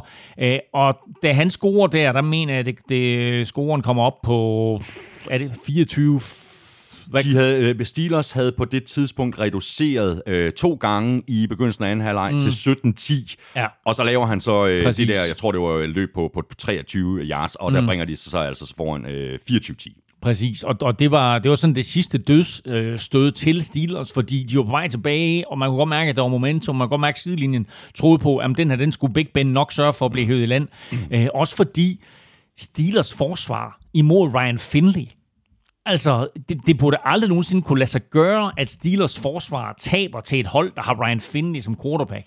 Men uh, any given Sunday, eller i det her tilfælde Monday, ja. og en jo gigantisk gave til Browns, som vi har været inde på, og jo et fuldstændig tydeligt bevis på, at Steelers er gået i stykker, i hvert fald på angrebet. At Steelers nu er blevet læst af modstanderne. Vi så det øh, komme stille og roligt, og nu er de så tabt. Først to i træk, og nu tre i træk ja. til Bengals. Og det er sket på nogenlunde samme måde, at forsvarende, modstanderens forsvar, er krøbet længere op på banen. Frygter ikke de dybe kast, er klar over, at Big Ben han slipper bolden rimelig hurtigt. Men så længe at der er så mange folk i nærheden af bolden, så er det altså svært for ham at complete kast. Og når han så endelig får receiver fri, og han så ikke rammer dem, så hænger den på ham. Og det er der, hvor jeg må sige, at der ligner han ikke den quarterback, der startede sæsonen. Den måde, de åbnede med brask og bram, og det var den ene receiver, den anden receiver, det var Chase Claypool, og så videre, og så videre. Det kørte bare det er gået helt stykker. Hvor er problemet primært, sådan som du ser det, Elming, i, i forhold til Steelers og angrebet? Er det Big Ben, der er problemet, eller er det løbespillet, der er angrebet? Ja, godt, er det, der er problemet? Godt, godt, godt, du bringer det sidste på banen, fordi det er lidt det samme Chiefs-problem har. Ikke? Altså, øh, Chiefs har selvfølgelig med Holmes, og han kan lave magi og sådan noget, og, og, og det kunne Roethlisberger også i starten af sæsonen. Men det er bare vigtigt, at du viser, at du er villig til at løbe bolden, og at du kan løbe bolden, fordi det gør bare, at forsvaret er nødt til at fokusere på det, og så kommer der huller andre steder, når det er sådan, at du vil kaste bolden. Men når Steelers er så ringe til at løbe bolden, og nærmest principielt bare bruger det som, nå, vi skal jo løbe bolden en gang imellem, så er det nemt for modstandernes forsvar at dæmme op for de her kast for Big Ben. Især når det er sådan, at det er sjældent, at han går dybt, og når han så går dybt, så er han forholdsvis upræcis. Og så vil jeg også lige rose Bengals øh, bagerste kæder, fordi der er altså et par rigtig, rigtig dygtige spillere imellem. Der er William Jackson, den tidligere Vikings-spiller, Mackenzie mm. Alexander, øh, Von Bell øh, spiller en god kamp. De har en safety mere, jeg glemmer lige nu, øh, som også er, er et virkelig dygtig spiller. Så der er faktisk noget talent øh, på, på det her Bengals-mandskab. Øh, men altså, øh, de, spiller, de spiller godt. Bengals forsvar, Steelers angreb, som sagt, gået, gået helt i stykker. Mm. Løbeangrebet ikke eksisterende. Big Ben viser en overraskende mangel på præcision, som vi ikke har set tidligere på sæsonen. Og forsvaret her tillader nogle meget, meget mærkelige store spil Mm. af Ryan Finley. Ja. Det er, øh, det er underligt at, at, at, at se på Steelers i øjeblikket. Det er lidt ligesom at følge et, øh, et trafikuheld i, i, i slow motion. De skal i hvert fald have rettet op på, på, på deres angreb, øh, hvis det ikke skal blive en kort fornøjelse for dem i, øh, i slutspillet. Steelers er lige nu 11 og 3, og de spiller hjemme mod Colts. Bengals de 3, 10 og 1, og de spiller ude mod Texans. Turnovers will kill you, det er en uh, kliché, men ikke desto mindre er det rigtigt. Uh, og det var uh, ikke mindst turnovers, der kostede 49ers i Dallas, hvor de fumblede på deres uh, to første angrebsserier, og så er de nede med 14-0. Kampen endte 41-33 til Cowboys efter uh, nogle vanvittige sidste 40, mm. 40 sekunder. Uh, og det kan godt være, at der var mange point i den her kamp, men uh, lige kønt var det ikke at se på hele vejen igennem. To af NFL's allermest skadesplade hold op imod hinanden, og der er mange gode grunde til, at det her opgør det blev flyttet fra primetime. Det var jo meningen, at det her det skulle have været Sunday Night-kampen. Det blev så øh, Browns-Giants i stedet for. Og det er Dallas Cowboys ejer Jerry Jones skulle ikke vant til, at hans hold, America's Team, bliver, det, bliver degraderet på den måde. Og så en dag i en kamp mod arvefjenden fra 90'erne, mm. San Francisco 49ers, de der episke battles, Præcis. de har kæmpet, og så bliver 49ers og Cowboys degraderet fra Sunday night til en eller anden tilfældig søndag det eftermiddag. Gør, det gør totalt meget ondt på de her to franchises, Øj, så det er selvforståelse. Det ikke? Gør, jo, jo, lige, lige nøjagtigt, det gør det. Kampen øh, blev til gengæld øh, vanvittigt spændende. Den, siger, den starter, som du siger, med, øh, med, med, med, med de her øh, to turnovers af 49ers, der giver Cowboys en hurtig føring. Og det kom 49ers aldrig sådan rigtig over, selvom de faktisk fik gjort kampen tæt øh, øh, midt i. Øh, og så slutter den jo, også som du siger, med to helt crazy touchdowns. Første touchdown af C.D. Lamb på et onside kick, og så et touchdown af, var det Kendrick Bourne, mm. på en Hail Mary. Ja. En Hail Mary, som vel og mærke ikke betyder noget som helst. Intet, men han scorede lige på den. Ja. Ja, men øh, der, er ikke, der er ikke mange positive øh, ting at sige om den her 49ers-sæson. Et enkelt spilkald, øh, der viser, øh, hvad Kyle Shanahan kan, øh, det var det der fjerde down-spil, hvor, øh, hvor Brandon Ayuk løb i, øh, løb i endzone. Vi sms'ede også lige om Vi så, vi så ikke fodbold sammen i, i søndags, men vi, vi sad og sms'ede. De er jo bagud 14-0 49ers og øh, står nede på Cowboys, hvad, 8, 9, 10 et linjeaktie et eller andet, med fjerde down jo, og, og øh, så tænker man, om nu sparker de field goal. Nej, Kyle Shanahan, han hæver lige et eller andet, øh, det er jo ikke et trickspil, men det er bare sådan en eller anden måde at få Brandon Ayuk fri på, som kun Kyle Shanahan kan gøre, og så scorer de touchdown. Og det var faktisk med til, at 49ers kom tilbage i kampen. Som sagt, så lykkedes det dem jo ikke helt. Øh, Sik, han var jo ikke med i kampen. Det gav så plads til uh, Tony Pollard, der havde en rigtig god kamp. 12 løb for 69 yards og to touchdowns, plus 6 grebne bolde for 63 yards. Han ser da mere eksplosiv ud, end Sik gør. Øh, men ham har de så valgt at betale kassen, ikke? jo. det, det, det minder mig bare om uh, min holdning til running backs. Don't pay them. Ja, altså hvis du vil have exhibit A på, hvorfor man ikke skal betale running backs, store penge, så kan du bare slå op under Ezekiel Elliott. Uh, Todd Gurley, han er jo et Exhibit 2. Uh, men, uh, men Zeke, han sidder udenfor i den her kamp med en skade, og den chance, den griber Tony Pollard jo, og, og vist flere gange uh, både god fart i stingerne, og så også evnen til at skabe noget uh, ud af ingenting. Uh, og jeg tror, at Good Cowboys skruer tiden tilbage, så vil de nok have givet pengene til cornerback Byron Jones i stedet for, som jo er i Miami Dolphins nu og spiller en rigtig fin sæson der, øh, og så have sendt Zeke videre. Mm. Øh, Eller måske have, have givet uh, Dak Prescott pengene. Ja, men nu har de stadigvæk Dak Prescott, og, og, og det arbejder de nok også på, men, mm. men du har da fuldstændig ret, ja. Øh, men jeg tror bare, at Jerry Jones var så forhippet på, at lave sådan en ny trio, eller det han havde i 90'erne der, med øh, Aikman og Michael Irvin og, øh, og Emmett Smith. Mm. Han vil have den der trio igen. Mm. Øh, og derfor så tror jeg, at han kom til at give Zeke ikke kom til, men han, han gav Zeke alt, alt, alt, alt for mange penge, øh, og det er de jo blevet straffet for efterfølgende. Ja, ja. Cowboys, de er 5 og 9. De får besøg af Eagles. 49ers, de er også 5 og 9, og de spiller ude mod Cardinals, og det gør de øh, lørdag aften. Seahawks, de vandt øh, hjemme over Washington Football Team med 2015, og øh, efter Seahawks var foran med øh, 23 efter tredje kvartal, så besluttede Washington øh, at gøre en kamp ud af det i fjerde kvartal, men øh, too little too late. Ja, og fuldstændig som du siger, det var igen Washingtons forsvar, som, øh, som holdt dem inde i kampen. Det virkede som om, at det her det var en, en øh, ikke, ikke på nogen måde en walk in the park for Seahawks, men bare en kamp, de havde styr på, og den skulle de bare stille og roligt køre hjem. Men så, lidt ligesom om, du ved, så, så siger Chase Young og company, så nu lukker vi lige ned for, øh, for Seahawks, og så fremtvinger de, for det første, så får de fuldstændig lukket ned for, for øh, DK Metcalf, og Russell Wilson bliver også lukket ned i anden halvleg, og så fremtvinger de den her meget, meget vigtige turnover, som bringer dem tilbage på sporet. Øh, men til sidst i kampen, da de er bagud med fem, og Dwayne Haskins får bolden, der kan de ikke noget angrebet. Mm, mm. Og det var udfordringen for Washington i den her kamp, og i det hele taget i de her øh, kampe, hvor Alex Smith har været skadet, at, at angrebet er ineffektivt, og du kan ikke bede an, øh, forsvaret om at, at decidere vinde kampene for, for Washington, som for eksempel i sidste uge, hvor de jo scorede 14 point, og angrebet lavede 9. Øh, det havde de behov for i den her kamp, mm. det lykkedes ikke. Det var sådan en øh, perfekte kamp øh, for Dwayne Haskins at starte øh, op imod et øh, kasteforsvar, der måske ikke er et af ligaens øh, allerbedste, øh, så han måske kunne, kunne kunne opbygge lidt, øh, lidt selvtillid. Han havde et par fine aktioner, kastede sig også et par interceptions, og så blev han sækket to gange mm. på Washingtons sidste drive. Ja, det var, det var en, en øh, katastrofe. Øhm, han starter jo sæsonen, øh, Dwayne Haskins, som, øh, som holdets quarterback. Så bliver han bænket til fordel for Kyle Allen, han bliver skadet, og så kommer Alex Smith ind, og vi sagde alle sammen, yeah, Alex Smith er tilbage, så bliver han skadet med den her øh, mærkelige benskade. Øh, og så pludselig, er Dwayne Haskins tilbage som starter igen. Og så kunne man jo have håbet på, at han var blevet skarpere, mm. øh, måske havde lært lidt, eller i det mindste, du ved, sådan... Øh, taget den her chance til sig og sagt, nu skal jeg altså bevise, at det her, det er, det er, er, er min plads, øh, og, og vise nogle af de kvaliteter, som vi jo alle sammen holdt af, da han, da han gik i college, og som gjorde os, at, at Washington øh, draftede ham øh, i første runde. Øh, men han er og har været øh, i år øh, generelt ineffektiv Øhm, og han spiller jo ellers mod et Seahawks forsvar, som langt fra er blandt ligaens bedste. Og så er det jo helt tydeligt også, og det er måske en ting, vi ikke har talt nok om, at de savner running back Antonio Gibson. Mm. De har meget svært ved at løbe bolden uden ham, og med ham, der bliver det jo bare nemmere at spille quarterback, uanset om du hedder Alex Smith, eller Kyle Allen, eller Dwayne Haskins. Når du kan løbe bolden, så bliver alt bare nemmere.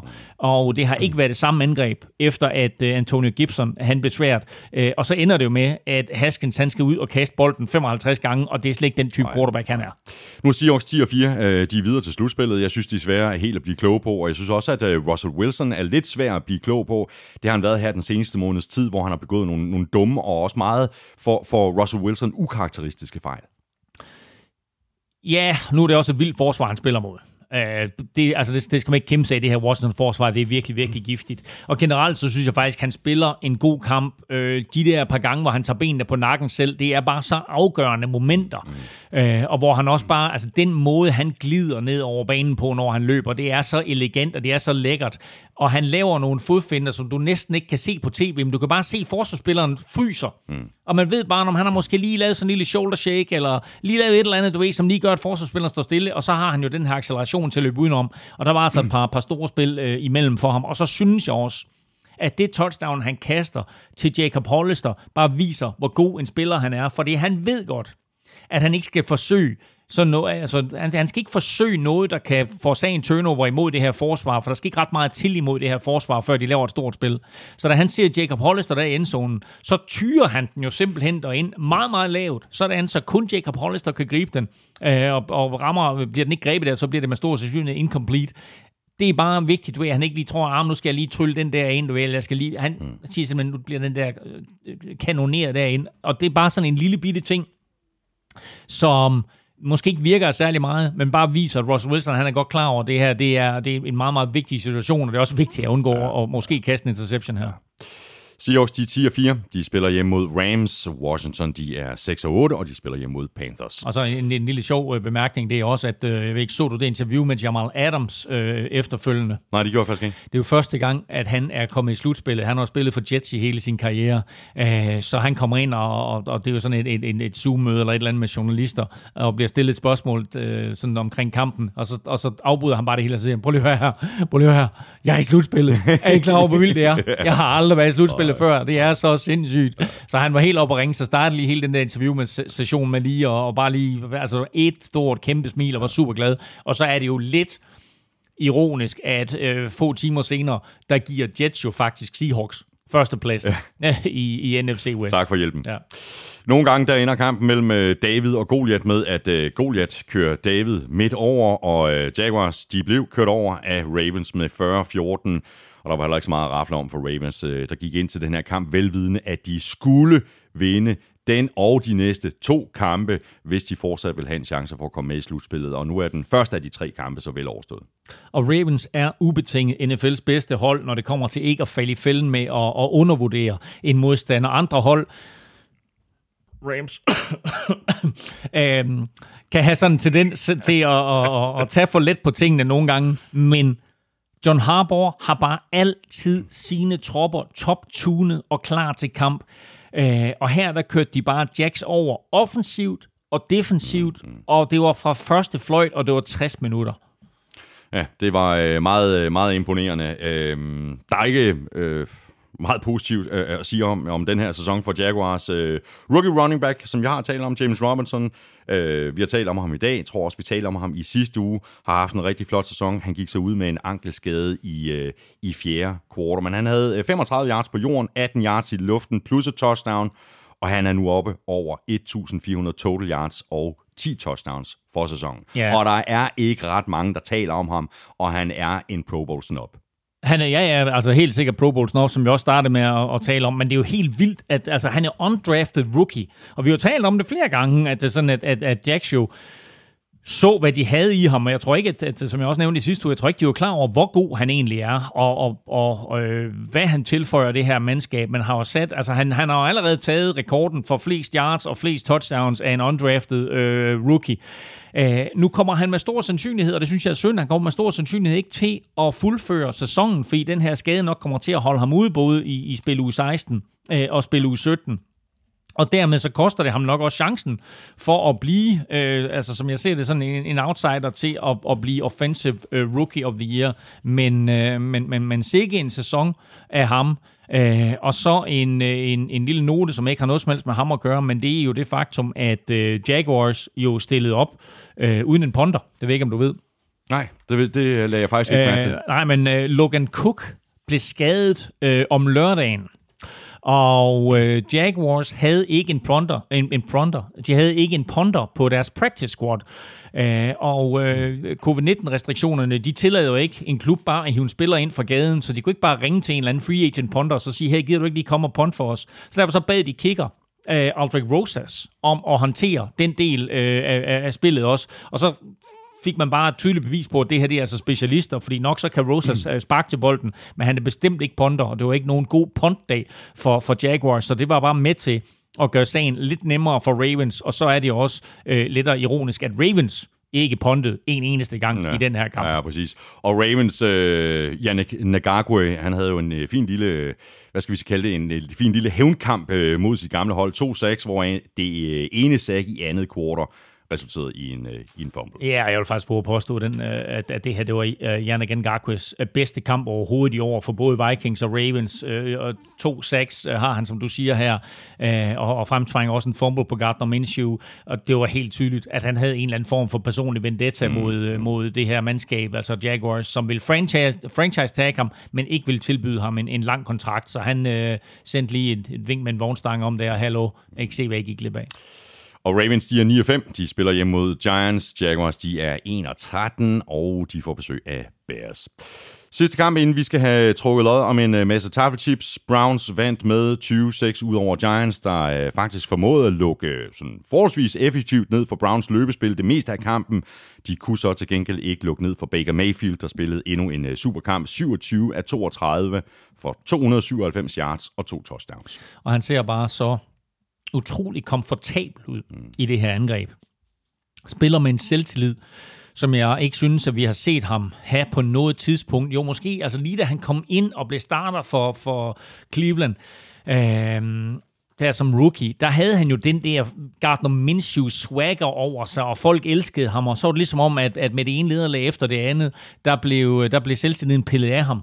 Øh, nu er han øh, den quarterback, som Cleveland håbede på, og øh, vi sammenlignede ham jo lidt med Drew Brees, da han kom ind i ligaen, og jeg synes faktisk ikke, at det er helt skudt forbi.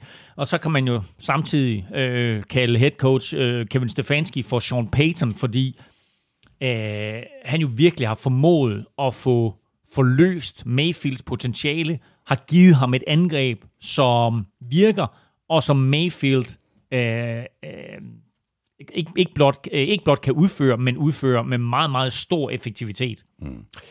Nu har øh, Browns, øh, som vi også har talt om, øh, Elming øh, sikret sig deres øh, første winning season siden øh, 2007. Så uanset hvordan det går herfra, så er indsatsen øh, godkendt, og de har altså stadigvæk muligheden for simpelthen at sætte sig på divisionen øh, i år. Og nu nævner du Kevin Stefanski. Hans indsats, altså den kan jo bare ikke undervurderes. Han er, selvfølgelig, han er selvfølgelig kommet ind øh, til, til, til, til et hold, hvor, øh, hvor puslespilsbrikkerne ja. var der, men ja. han har formået, ja. som den første, at lægge puslespil. Ja, og tænk på, hvordan de blev kørt midt over i spil U1 af Baltimore Ravens, ja. og vi sad bare tænkt, åh oh, nej, ikke ja. endnu sådan en sæson. Men så er det bare øh, brik på brik, mursten på mursten, som er blevet lagt rigtigt. Og nu er Browns jo, altså det er jo, det er jo vildt at sige, men de er jo blandt NFL's bedste mandskaber. Mm. Og det, der er så fedt ved den her kamp her, det er jo, at det er ikke nogen nem modstander. Det er Giants-mandskab, som også kæmper for at komme i slutspillet. Det er Giants-mandskab, der egentlig har spillet rigtig godt. OK, de starter Colt McCoy som quarterback, og det, det er der ikke nogen hold, der har lyst til. Men derfor så gør de på en eller anden måde bare stadigvæk kort proces. Lidt af det, vi talte om med Ravens. Om at gå ud og slå modstandere, du skal slå. Så skal Browns nok på papiret slå det her Giants-mandskab. Men derfra og så til at gøre det, der er bare en lang vej. Men de gør det bare bum, bum, bum, bum, kør efter deres egen, den filosofi, de har brugt hele året. Hold kampen tæt, afgør det i fjerde kvartal, og det gør de her, fordi kampen er tæt, øh, og, og kunne også have været tættere, hvis ikke Giants de har dummet sig et par gange. Men så i fjerde kvartal, jamen, så bliver det Nick Chubb-showet. Så kommer han ind, og så begynder han at få yards på sin løb, og så får de scoret, og så trækker de fra, og så ender det faktisk med på papiret at ligne en ret komfortabel sejr. Ja.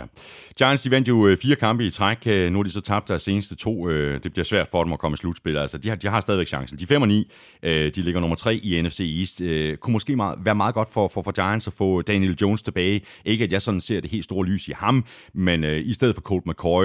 Giants, de har scoret 13 point mm. i de sidste to kampe. Altså, i alt. Ja, og, og, og, sejren derover Seahawks øh, var vild for et par uger siden, fordi det jo netop var med Colt McCoy som quarterback, og så var Giants jo godt klar over, at det ikke var løsningen, og så forsøgte de sammen med Daniel Jones i sidste uge, øh, og han var tydeligvis ikke klar. Øh, men McCoy, han er, han er overmatchet i den her kamp, øh, så skal Giants, hvis, hvis de skal leve op til den der spot om, øh, jeg forholdsvis lidt sindigt kom med efter spil U1, om at de vil vinde øh, NFC East, så skal de have DJ, altså det, hvad hedder han, Daniel Jones tilbage, så hurtigt som muligt, øh, fordi de skal nok vinde de sidste to kampe, øh, hvis de skal gøre sig forhåbninger øh, om at, at komme i slutspillet.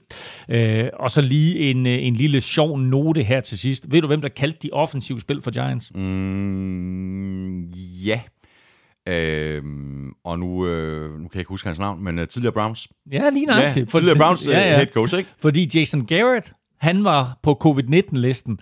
Så Giants, de bad deres tight end coach om at være offensive coordinator for en dag. Og den tight end coach, det er Freddie Kitchens. Så øh, Freddy Kitchens, han øh, kaldte en meget, meget mærkelig kamp. Han gik efter den øh, på fjerde down lige i starten af kampen, da det stod 0-0 øh, på, på, på Clevelands øh, femmer, og øh, lod sin øh, ponder kaste bolden på det play, selvfølgelig incomplete. Og lidt senere i kampen, der gik han også efter den på fjerde down, og den var også incomplete. Øh, så de havde et par chancer, Giants, for at, at score her, men, men det formøblede Freddy Kitchens på nogenlunde samme måde, som han formøblede Baker Mayfields talent. Så det var måske sådan en lille afskedsgave fra ham til Browns. Det var her, her er sgu en sejr til jer. Undskyld for alt det lort, jeg har lavet. Giants, de er altså øh, 5 og 9. De spiller ude mod Ravens. Øh, Browns, de er 10 og 4, og de spiller ude mod Jets. the! Ugen spiller præsenteres af Tafel. Og nu skal vi øh, lige præcis have fundet et par heldige vindere af to kasser taffelchips. Ugen spiller først her nominerede vi Ryan Tannehill, DeForest Buckner og Jets, altså hele Jets. Nedefra fik øh, DeForest Buckner sølle 6% af stemmerne. Ryan Tannehill fik øh, 39%, og Jets, Jets, Jets fik 55 Ah, det er da alligevel imponerende, at Ryan Tannehill han fik 39. ja. Elming, øh, det er dig, der er. Lykken skud ind. Sådan. Altså, nu skal du fandme trække en Jets her. Kom så. Ja, ja, eller en DeForest Buckner. Du er kun øh, 6%, Ah, ikke? ja, jamen, jeg synes bare, det ville være perfekt, hvis jeg trækker en Jets. Det gør jeg. J-E-T-S, Jets, Jets, Jets. Og vi skal faktisk næsten så langt sydpå, som vi kan komme i Danmark. Vi skal nemt til Aftenrate. Ja, hvordan er det, man taler i Jamen, det aftenrate? kan, det, Jo, det kan du jamen, godt. det er sådan noget med omvendt ordstilling. Ja, kom. Nu skal du, nu skal du tage, tage videoen op og sådan noget. Optage. Nå, nej, jeg kan, jeg kan ikke tale synd. Kan du tale synd, syndjysk? Synjysk. Syndjysk. Nå, det kan jeg faktisk Nå, ikke. det er Kim Wollesen, der er vinder. Kim Wollesen, stort tillykke til dig. Øh, lidt senere i dag, der sender jeg dit øh, navn og adresse videre til Tafel, og så sørger øh, Rookie Helle for at få øh, sendt øh, kassen afsted til dig. Og hvis du også godt kunne tænke dig at vinde sådan en kasse med Tafel Chips, så er det meget enkelt. Tjek Facebook og Twitter hver mandag formiddag. Det er nemlig på det tidspunkt, at vi nominerer navnene, og så kan du stemme på din favorit på mailsnablag.nflshow.dk, og det gør du ved at skrive dit bud i emnelinjen, og i selve mailen, der skriver du dit navn og adresse. Vi er ikke øh, færdige med at dele pakker ud. Nu skal vi nemlig have trukket løjet blandt alle, der støtter os på øh, tier.dk, og udover de sædvanlige poser taffelchips, øh, så er der altså også vores egne eksklusive chili cheese og barbecue touchdown chips. Emling, du fortsætter bare med at lege julemand. Du har nemlig en sæk mere. Jeg har sæk mere her, og jeg trækker et navn, og det er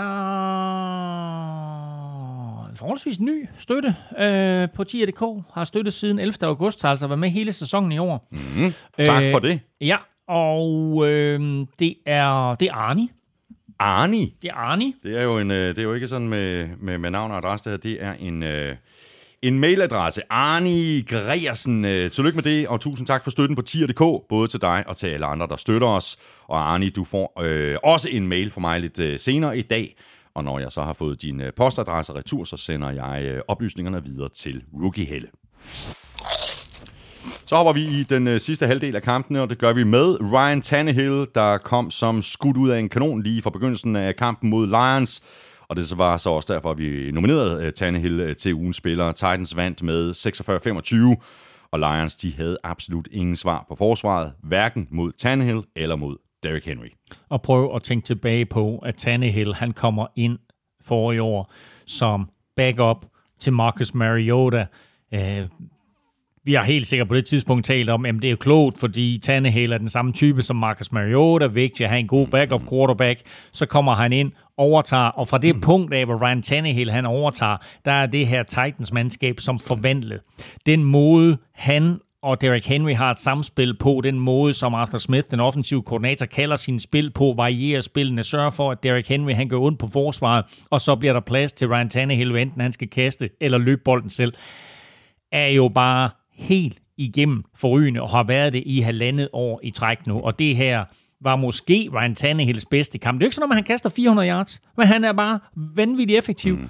Kaster tre touchdowns, varierer bolden rigtig godt, løber bolden ind, for touchdown to gange selv, scorer fem touchdowns i alt. Kombinationen af ham og Derrick Henry er fuldstændig ustoppelig. Og det bliver altså rigtig, rigtig sjovt. Og nu håber jeg jo, at Titans, at, at det scenarie, som du ridsede op, altså jeg håber ikke for Ravens fans, at det scenarie, du ridsede op, at det er sådan, det ender, men jeg håber bare at se Titans i slutspillet. Mm. Fordi det er så sjovt med det her playoff, for især i AFC-halvdelen, hvad der kan ske der. Altså Chiefs virker som de store favoritter. Vi har talt om Bills, kan lave noget ballade. Titans kan lave noget ballade. Hvad med Steelers? Finder de sig selv igen? Hvad med Browns? Men altså Titans, altså den måde, de spiller fodbold på, er jo bare helt anderledes end alle de andre ja, klubber. Det. Ja, og hvis uh, Titans spiller sådan her, så kan det blive en uh, rigtig spændende kamp ude mod uh, Packers Sunday Night. Ikke? Altså, Ravens skal måske lige have forsvaret op i gear, både mod Packers og så mod Texans.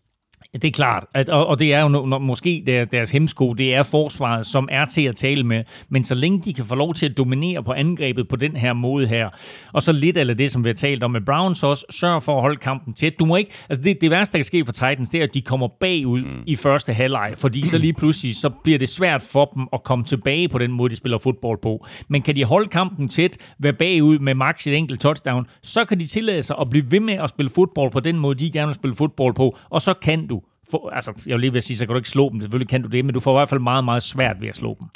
Matthew Stafford spillede faktisk en, en rigtig flot kamp, især når man tænker på den skade, han, øh, han har i ribben. Øh, han havde ikke trænet i det meste af, af ugen op til kampen, øh, og det synes jeg faktisk ikke, man kunne se. 22 og 32 for 252 yards og et touchdown. Prøv at høre. Altså hatten af for Matthew Stafford. Hold kæft, en hård banan. Stiller op med trykket ribben. Jeg har haft trykket ribben. Jeg ved, hvor fuldstændig vanvittigt det er øh, at spille med, øh, og hvor meget man er bekymret for at spille med trykket ribben, for der skal altså ikke ret meget til. Vi snakker om, at det er sådan, at du, du bare bliver trykket med en pegefinger, så kan du mærke de der skide trykket ribben. Og det her, det er altså ikke ludo eller petanque, det er en sport, det er en ond sport, hvor det er sådan, at der er folk på 140 kilo, som ikke har, har dit helbred, du ved, sådan øverst på, på, på deres ønskeliste til jul. De siger, men synes derfor, altså, øh, altså øh, han er ubetinget en af ligaens hårdeste quarterbacks, øh, og det står faktisk 24-18 efter tredje quarter. Mm. Så lidt af det, vi talte om her, på den måde, som Titans egentlig gerne vil spille den på, de skal være ude og afgøre det fjerde quarter. Det gør de så også, men Stafford formår altså på trods af, af, af øh, hvad hedder det, både ribben og så videre, der formår han altså at, øh, at holde kampen tæt ind til det punkt. Titans de er 10 og 4, de spiller ude mod Packers i den øh, sene søndagskamp. Lions de er 5 og 9, og de spiller hjemme mod Buccaneers, og det gør de i den øh, tidlige lørdagskamp. Videre til Bears, der slog øh, Vikings ude med 33-27. Super vigtigt divisionsopgør for begge hold i forhold til ambitionerne om at nå med i slutspillet. Og det var altså Bears, der trak det længste strå, og det gjorde de blandt andet, fordi Mitchell Trubisky faktisk spillede en, en god kamp for anden uge træk. Øh, det var så også en øh, interception fra Trubisky i Vikings endzone, der var tæt på at øh, spolere dagen for ham og for Bears. Præcis, og det er virkelig, virkelig vigtigt, at du pointerer det, fordi ser man udelukkende på Trubiskys stats og, og hans dag, og det faktum, at de vinder over Vikings i Minnesota, så er det jo en, en, en fin indsats af ham. Men han laver den der fuldstændig fatale fejl, som han ikke må lave, og det er jo derfor, at, at man sidder og river sig selv i håret over Mitchell Trubisky, fordi som jeg ser det lige nu, så er der ikke nogen tvivl om, at han er en bedre løsning på quarterback for Chicago Bears, end Nick Foles er. Hele angrebet fungerer bedre. De har scoret over 30 point nu tre uger i træk. Det har de altså ikke gjort i syv år.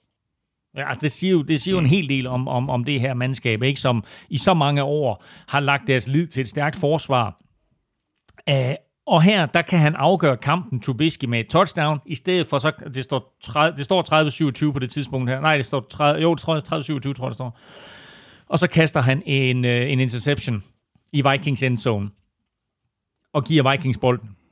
Og med Kirk Cousins, Dalvin Cook, Justin Jefferson, Adam Thielen, Irv Smith Jr., etc., altså så burde det her Vikings angreb jo øh, øh, bare have kørt ned ad banen, men altså Bears forsvar af to ombæringer formår jo at stoppe Vikings, øh, og, og dermed så, så holder de altså fast Bears, selvom Trubisky vil være færre sejren væk.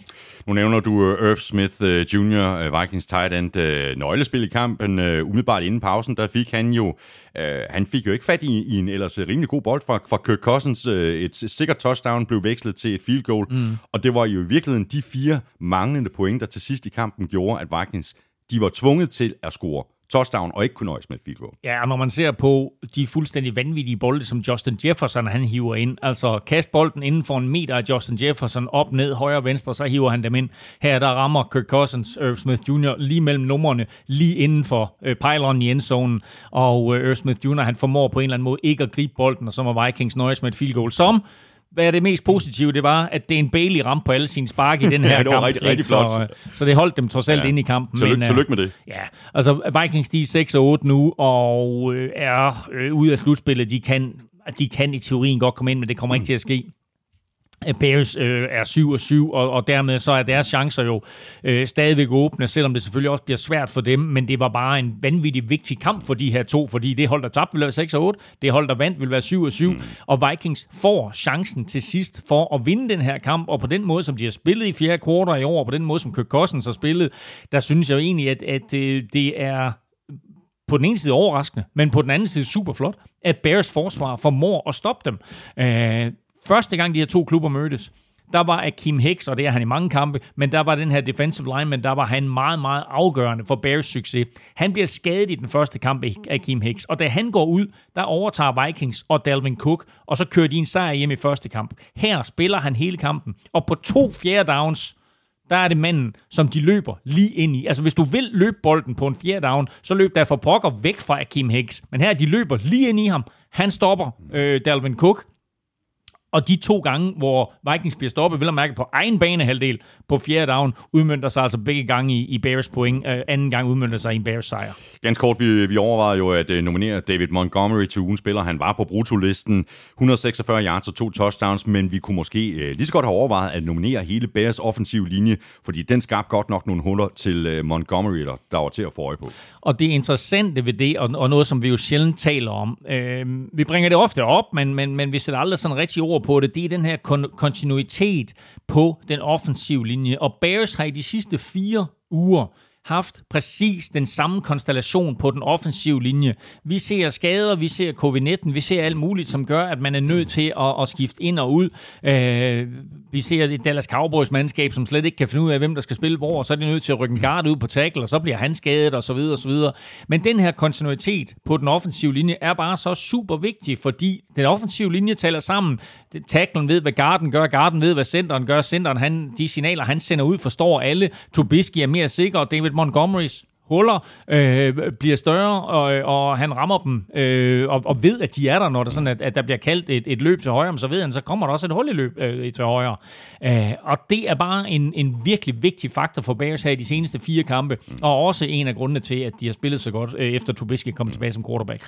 Og Vikings er 6 og 8, og de åbner runden ude mod Saints Friday Night. Bears de er 7 og 7, og de spiller ude mod Jaguars. Og fra det øh, rene NFC North-opgør mellem Vikings og Bears, der er vi nu fremme ved det rene AFC East-opgør mellem Dolphins og Patriots, og den kamp endte med en sejr til Dolphins på 22 12. Der stod øh, 9-7 sent i tredje kvartal, og måske ikke den helt store overraskelse, at øh, det ikke var den mest øh, pointrige kamp med øh, Bill Belichick over for Brian Flores, øh, og der var også noget næsten øh, Patriots-agtigt over Dolphins forsvar, holdt Patriots til kun at konvertere 2 af 9 tredje downs. Jamen, det var jo lidt uh, Patriots mod Patriots, det, Det var her. nemlig. Men uh, det, var, uh, det var under sådan Brian, Brian Flores, der trak det længste strå, og så var det også, hvilket jeg synes er endnu mere markant, Tua Tonga som trak det længste strå imod Bill Belichick, fordi Bill Belichick, jeg ved ikke, om man sætter en ære i det, men han har i hvert fald altid haft succes imod rookie quarterbacks, har altid lavet nogle justeringer på forsvaret, lavet nogle små tricks og twists, som rookie quarterbacks ikke har set før, og som rookie quarterbacks bliver øh, snydt af. Det gjorde Tua, jeg vil sige, Tua havde, svært, havde det svært i første halvleg, og måske i tredje kvartal, men som vi har set med Tua Tonga i, i den her korte tid, han nu har startet for Dolphins, så har han jo faktisk haft det svært i første halvleg mm. i mange kampe, og så har han og trænerstaben fået justeret til anden halvleg, og så har han spillet en væsentligt bedre anden halvleg end, end, end de første 30 minutter. Præcis, og, og det gør godt, han ja, meget godt eksempel, her Det- imod Patriots. Ja, meget godt eksempel på lige præcis det, det er, at han kastede en interception tæt på Patriots endzone. Jeg mener, det var i, øh, i første kvartal, og så havde du en, en lignende situation i fjerde kvartal. Mm. Der kastede han så ikke bolden, men valgte øh, at, at, at løbe bolden ind. Han øh, undveg faktisk øh, pass rush, altså der kom ja. en blitz, og han øh, med et lille fixed move, øh, så undvig han, og så løb han altså bolden i endzone. Og, og det play der, hvor han løber bolden i en endzone, det kan slet ikke under... Det er jo, det, altså det er jo, det er jo et, et enkelt spil, øh, og jeg mener ikke, at det er et simpelt spil, jeg mener, det er et spil. Men det giver touchdown, og det er også et statement, fordi her ikke, den unge quarterback lader sig ikke forvirre, øh, er ikke bange, men træder op i lommen. Der er, som du siger, lige en, der måske lige har lidt fat i ham. Den tackling ryster han sig lige ud af, og så spacerer han ind i endzonen. Og det var sådan, øh, det var et touchdown til Dolphins, men det var også dødstødet til New England Patriots og deres herredømme mm. i AFC East. Og det var et farvel til hele den der magi, aura, øh, The Evil Empire, som har styret den division i ja, 20 år. Ja. Det, det er nogle vilde streaks, der, der blev afsluttet her. Det var øh, Patriots, øh, som jeg tror også, vi, vi nævnte i, i begyndelsen af udsendelsen, har været i slutspillet 11 sæsoner i træk. Patriots har Ja, de har 17... vundet AFC East 11 sæsoner i træk. Ja, de, og de har 17 år i træk, mener jeg, er de endt med en tocifret øh, Ja, sejre. Ja, lige præcis. Og, øh, og de to streaks, de sluttede altså i år. Spørgsmålet er så, Elming, om 2020 var en enlig svale, eller om divisionen nu tilhører Bills og måske også Dolphins. Lad os nu lige huske tilbage på, de har som det eneste mandskab otte spillere på den her coronaliste, der blev oprettet inden sæsonen. Altså spillere, der valgte at sætte sæsonen over. Øh, og det er jo selvfølgelig også et spørgsmål om, at mange af de her spillere, de har opnået så meget og har vundet deres Super Bowl ring og ikke vil tage nogen chancer. Så de får altså lige pludselig sådan en saltvandsindsprøjtning af otte spillere, som for det første overhovedet ikke har spillet og ikke taget et eneste hit eller noget som helst, men som er dygtige spillere for de fleste vedkommende, som kommer direkte ind og starter. Det svarer jo næsten til, at du får en ekstra draft. Øh, så øh, det, det her Patriots-mandskab skal nok være tilbage på fod igen, men vi må også bare erkende, at det, der er sket i Miami, og det, der er sket i Buffalo, er noget, der ikke er sket i New England, nemlig at de har været i stand til at blive bedre og bedre over de senere år, via draften og via free agency. Og Dolphins, de er lige nu øh, 9 og 5. De spiller ude mod Raiders i den øh, sene lørdagskamp. Patriots, de er 6 og 8, og de får besøg af Bills Monday Night. Ja, og lige to små ting her til sidst. Et er, at øh, Cam Newton var øh, hammerende skuffet efter kampen, øh, og øh, sagde også, at øh, fordi jeg tror faktisk, han må være blevet spurgt til, om det her det var, om det var slutningen på hans karriere, det her, om, om han kom tilbage til næste år. Og så sagde han, jeg kan ikke slutte på den her måde. Øh, og, og det viser også bare, hvor skuffende en sæson det har været for ham. Øh, så, øh, så han håber naturligvis på at være et eller andet sted til næste år. Jeg kunne godt tvivle på, øh, om han kommer tilbage til Patriots. Vi var sådan overbevist om, da han skrev den her kontrakt, at øh, Nå, men du ved, nu har han et år, og så beviser han, at han hører hjemme, og så er han quarterback for Patriots de næste mange, mange år. Men øh, nu skal Patriots nok ud og lede efter en eller anden quarterback, både i draften øh, og i free agency. Og så den anden ting, det er, at Savian Howard, øh, den her vanvittigt dygtige cornerback fra, fra, fra Dolphins, han har jo ikke en interception i den her kamp, men øh, han returnerer en fumble til touchdown, som så bliver kaldt tilbage. Men øh, havde han nu fået lov til øh, at score på den der, og havde den fået lov til at stå, så tror jeg faktisk, at han havde øh, blandet sig lidt i kampen om at blive Defensive Player of the Year. Øh, som det ser ud nu, så står den jo mellem øh, Aaron Donald og TJ Watt, men man skal altså ikke helt afskrive ham, øh, Savian Howard fra Dolphins der, som har haft en helt igennem spektakulær sæson. Det har han i den grad. Så videre til uh, Colts, der slog uh, Texans med 27-20. Vi nominerede DeForest Buckner til ugens spiller. Den gamle mand på den anden side af bolden, Philip Rivers, uh, spillede nu også en rigtig god kamp. Uh, 22 af 28 for 228 yards, to touchdowns og en passer rating på lidt over 124. Jeg tror faktisk måske mere og mere på, at Rivers får en sæson mere i uh, Indianapolis. Der kommer mm. et, uh, et lytterspørgsmål uh, lidt senere i, i den her kamp der går på en anden quarterback-head coach-kombination, som måske også kunne være værd at tale om. Men Okay. okay. lad os bare lige runde Philip Ja. Rivers først. Jamen, øh, kort fortalt, så, øh, så er det lidt, lidt Aaron Rodgers-agtigt. Så starter han jo som lyn og torden og fører sit hold øh, ned ad banen til mange point, og det ser ud som om, at Colts de bare kører den her øh, sejr sikkert hjem.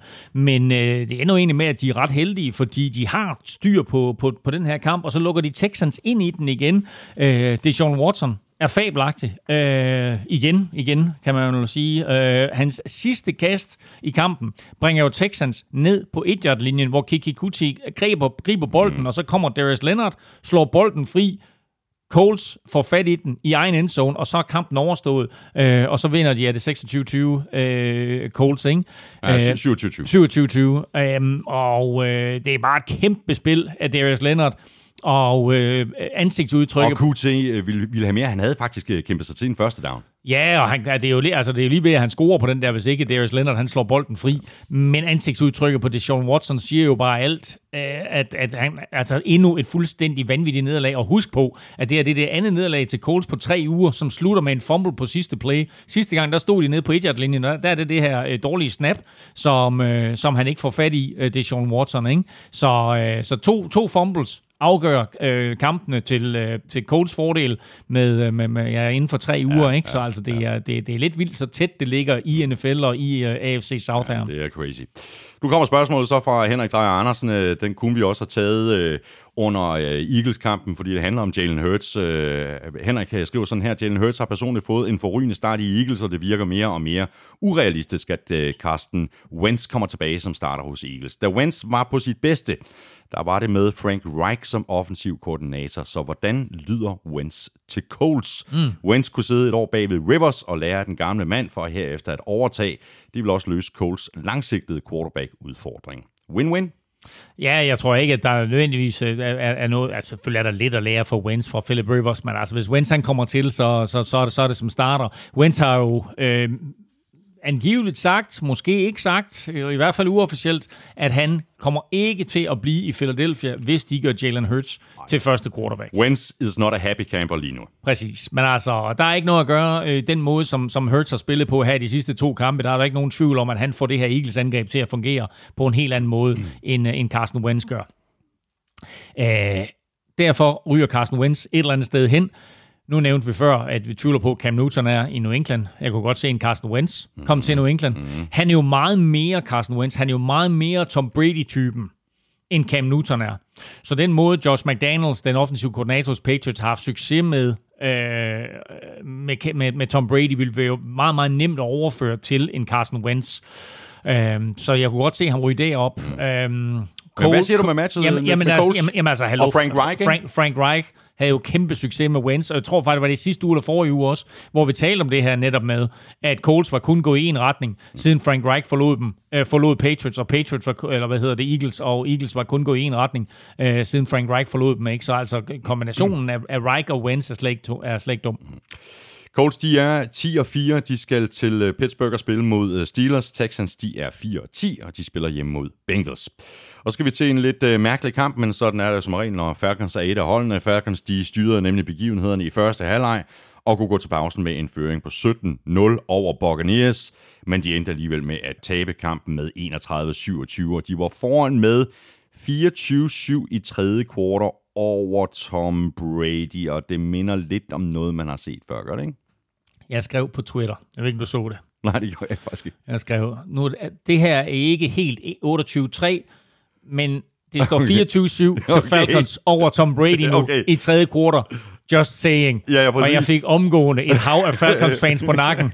En time senere, så var det bare sådan lidt au, au, au, au. Ja, Fordi igen, øh, de tabte Tom Brady igen, og det var næsten man til Super Bowl 51, hvor de satte den her historisk store føring øh, over styr. Det var jo også lige ved, at kampen gik i overtid, og det havde jeg næsten håbet på, fordi det havde været sådan episk, hvis de havde gjort det endnu en gang. Men... Øh, Tom Brady spiller en helt igennem forfærdelig første halvleg. Han har øh, 60 yards passing i første halvleg. Falcons, øh, eller, ja, Falcons holder øh, box til 70 yards offense i første halvleg. I anden halvleg, der kommer de ud som lyn og torden. Tom Brady kaster for 320 yards i anden halvleg alene med, øh, med tre touchdowns. Blandt andet et til øh, Antonio Brown. Øh, sidste gang Antonio Brown greb et touchdown, det var fra Tom Brady, men da de spillede sammen i New England. Og det her, det er øh, det, er det afgørende touchdown, hvor, øh, hvor Falcons igen får sådan en gigantisk mismatch med en øh, øh, meget, meget uerfaren spiller over for øh, Antonio Brown og hans fart. Og øh, det længste kast i år fra Tom Brady til touchdown, lige ned i favnen på Antonio Brown, der falder på knæ i endzonen, og så, øh, så vinder Buccaneers den her fuldstændig vanvittige kamp, og endnu et crazy comeback af Tom Brady, og endnu et crazy kollaps af Falcons. Ja. ja, og vi kan jo stille spørgsmålet, altså hvad i alverden er det, der sker for Buccaneers i første halvleg, og hvad i alverden er det, der sker for Falcons i anden halvleg? Fordi du nævner jo, at øh, de går overhovedet ikke for noget øh, til at fungere på angrebet Buccaneers i, i første halvleg, men det kunne de jo dybest set heller ikke på, på forsvaret. Nej, og altså Matt Ryan spillede jo en helt igennem øh, forrygende øh, første halvleg, hvor øh, han øh, fandt den ene åbne receiver efter den anden, og øh, det, det mindede jo det mindede jo ufattelig meget om den Super Bowl, ikke? Med Brady, der slet ikke kan få noget til at fungere, og Matt Ryan, der bare kører øh, ned ad banen og får sat point på tavlen hele tiden, og så fuldstændig som den der Super Bowl, så vinder det hele på hovedet øh, i, i anden halvleg. Øh, og øh, Falcons går, går helt kold i anden halvleg offensivt. Og så øh, talte vi om, om øh, Devin White, som ikke øh, var kommet i Pro Bowl. Han overtager jo. Altså, han overtager jo den her kamp i anden halvleg. Altså, rook, øh, anden års linebackeren er han Devin White. Han har 3-6 i den her kamp. Alle sammen i anden halvleg. Og øh, på, øh, på det sidste drive, som Falcons øh, håber på at skrue sammen, der eventuelt kan give dem sejren, der ender han jo også med at, at være manden, der sækker Matt Ryan på, jeg mener, fjerde down. Ikke? Mm.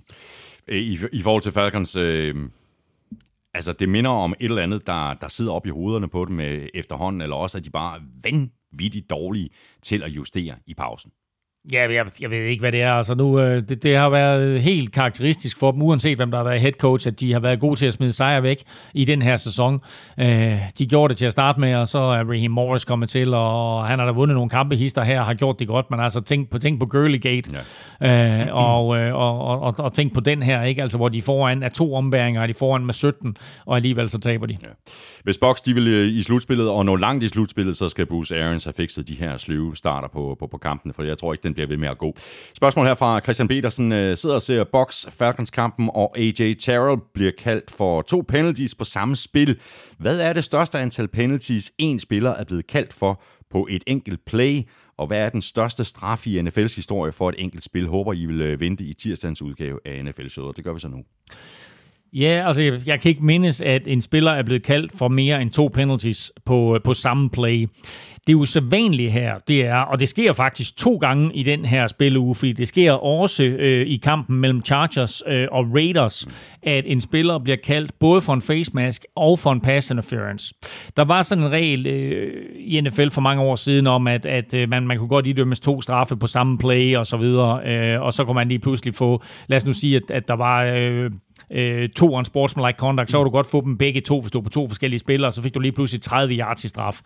Øh, men men det, det droppede man, for det var simpelthen for uretfærdigt og gav for mange mærkelige situationer. Så øh, man satte det simpelthen ind sådan, så man, man kun kunne modtage én straf af gangen. Og som vi husker det, hvis der er en straf på angrebet og en straf på forsvaret, så annullerer de hinanden. Mm. Men her, i den her spilleuge, er der faktisk præcis den samme situation i to forskellige kampe, nemlig at en cornerback begår en pass interference, og samtidig laver face mask. Og det er den eneste regel i NFL, eller den eneste kombination af straffe, hvor begge bliver udmålt. Sådan, så du først bliver straffet for din pass interference, og derefter får en 15 straf for en face mask. Så det er dyrt. Jamen, det er dyrt, og det sjove det hele, det var, da det skete imellem Chargers og Raiders, der sagde jeg tænkt, hold da kæft, det kan jeg ikke mindes at have set det der. Og så sker det kunne hjælpe mig øh, dagen efter igen. Falcons, de er 4-10, de spiller ud mod Chiefs. Buccaneers, de er 9-5, og de spiller ud mod Lions i den uh, tidlige lørdagskamp. Så havde du uh, Eagles i picks, uh, mens jeg for en gang skyld ramte rigtigt, da jeg tog uh, Cardinals. Uh, sikke en gyser afslutning, vi fik på den kamp. Cardinals, de vandt med uh, 33-26 efter at have været foran med 16-0, men øh, Eagles og ikke mindst Jalen Hurts gav aldrig op, og Hurts øh, leverede varen på det sidste drive og gav den øh, to Hail Mary-skud i endzone inden for de sidste 10 sekunder i håbet om at få øh, kampen i overtime. Og det her, det var jo faktisk lidt et glimt ind i den nye NFL-verden. Det var to quarterbacks, med meget ens kvaliteter, øh, og de spiller jo en helt vild kamp, øh, begge to. Altså Jalen Hurts, som nævnt i quizzen, øh, leverer jo nærmest historisk præstation, men Kyler Murray er bare lige en tak bedre, mm. hvilket er vildt at tænke på, ikke? Øh, og vi burde måske have nomineret Kyler Murray til, til ugens spiller, ikke? Altså 400 yards passing og, og, og fire touchdowns, alt i alt. Ja, de havde til sammen 744 yards i luften og 6 touchdowns, Det tre er, til helt, hver. det er ikke? helt crazy. Og det vilde med, med, med Jalen Hurts, det er, at han jo ikke sådan specielt effektiv. Øh, Altså, det er sådan, at han rammer på 50% af sin kast, men de kast, han rammer, er bare lange. Øh, og han formår at, at konvertere et hav af tredje downs og så videre, og enten det via kast, eller det via løb. Øh, og det, det er jo lidt sjovt, fordi det her Eagles-angreb jo bare er på tre uger, to og en halv uge, er det jo fuldstændig vendt på hovedet, hvad det er sådan, at deres fokuspunkt er. Før ikke drop back passing med Carson Wentz. Nu her, den her nye form for, for angreb, som vi kender det fra college football, og som Cliff Kingsbury er godt i gang med at, at føre ind i NFL øh, via Kyler Murray. Fuldstændig det samme som, øh, som, som øh, Eagles og Jalen Hurts, Eagles gør, Eagles gør med Jalen Hurts som quarterback. Mm.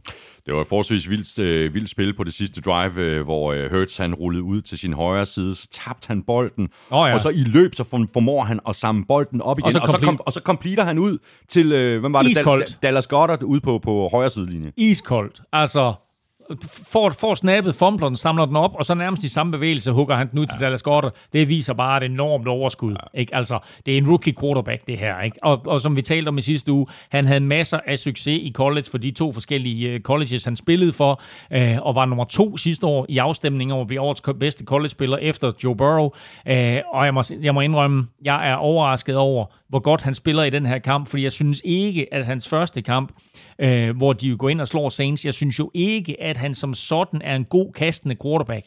De to Saints lidt på sengen med hans løb og så videre og så videre. Men den her kamp, mm.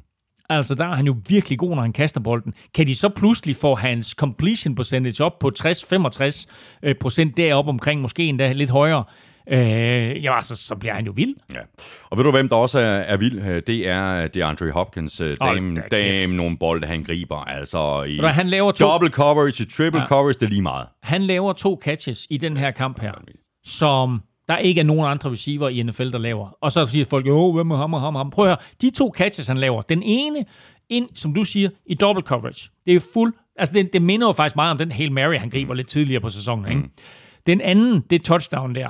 Altså hvordan han får drejet kroppen, får grebet bolden, får kontrolleret den, og sørger for at komme inden for pylon og få scoret touchdown. Helt unikt. Det altså, er ja, unikt, det er helt vanvittigt. Altså. Au, hvor er det Andre Hopkins ja, vild. Altså, ja, apropos det der med Stefan Diggs til Bills, ikke? Så, Ja, ja. hvor de jo så gav gassen for ham, så gav Cardinals nærmest ingenting for DeAndre Hopkins til, til, til, øh, til, til Texans, men sikkert er en trade. Altså. Og så er jo super fedt også, at han scorer touchdown, men det gør den gamle mand, Larry Fitzgerald, også 37 år. I øvrigt hans første touchdown i år, Larry Fitzgerald.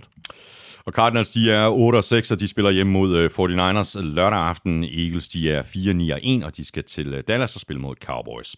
Og så er vi fremme ved Jets, Jets, Jets, og årets øh, suverænt største overraskelse. Jets vandt nemlig med 23-20 ud over Rams der øh, spillede en rædelig kamp og var helt øh, ned i sækken med 20-3. Øh, der var ikke meget, der fungerede for Rams, hverken på angreb eller forsvar, og hvis man hedder Sean McVay, og ikke mindst hvis man hedder Jared Goff, så er der måske lidt at arbejde på her. Hold nu op, han er ustabil.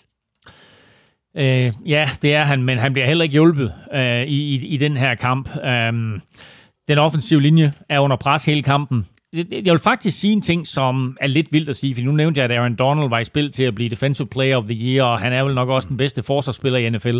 Men den bedste spiller i den her kamp, det var Quinnen Williams, defensive tackle for New York Jets. For det første er det vildt at sige, at der er en Jets-spiller, der er den bedste spiller på banen. For det andet er det vildt at sige, at det er en forsvarsspiller, når Aaron Donald spiller for modstanderne. Men Quinnen Williams spiller en helt igennem forrygende kamp. Han har i det hele taget spillet en god sæson. Han er blevet mere moden. Det var den her knæk, der kommer ind som kæmpe talent sidste år med, med, med bøjle på og så videre.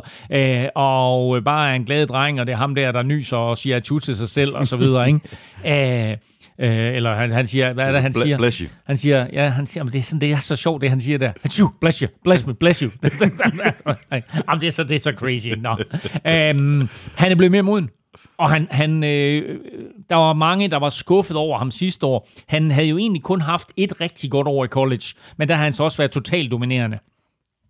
Øh, her går han ind og så i en kamp imod Rams, der har vundet ni sejre, og Jets har ikke vundet overhovedet, der er han bare en enmands her. Både imod løb og imod kast. Mm.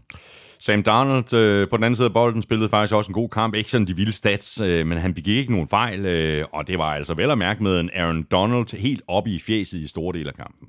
Ved du hvad, han spiller rigtig, rigtig godt, øh, Sam Darnold. Der er øh, nogle forskellige typer af plays, som jeg gerne vil rose ham for. Et er øh, nogle, nogle dybe ins, hvor receiveren løber sådan ned i størrelsesorden 15-18 yards, øh, og så skal 90 grader ind i banen. Timingen mellem receiverne og Sam Darnold helt igennem perfekt. Leveringen af kastet fra Sam Darnold helt igennem perfekt, uanset hvad der var af pres i hovedet på ham. Den anden ting, små touch passes til nogle running backs og nogle tight ends, som er meget, meget sværere, end, end de ser ud. Også fordi, igen, altså, du skal lige holde styr på, hvad kommer der af pres her? Er der en linebacker eller en cornerback eller et eller andet, der, der kan lave en interception her?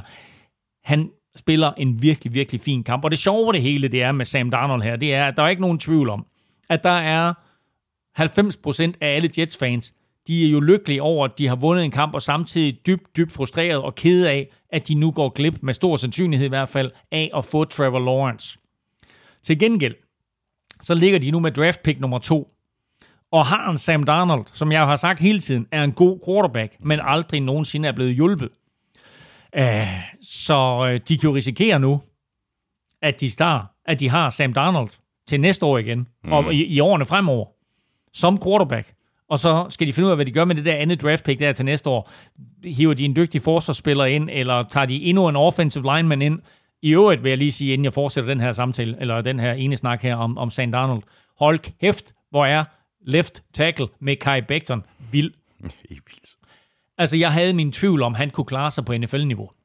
Der var på et tidspunkt i den her kamp, der er der et, øh, et, et kameraskud af den offensive linje, hvor der står, og man ved, hvor store de her drenge de er.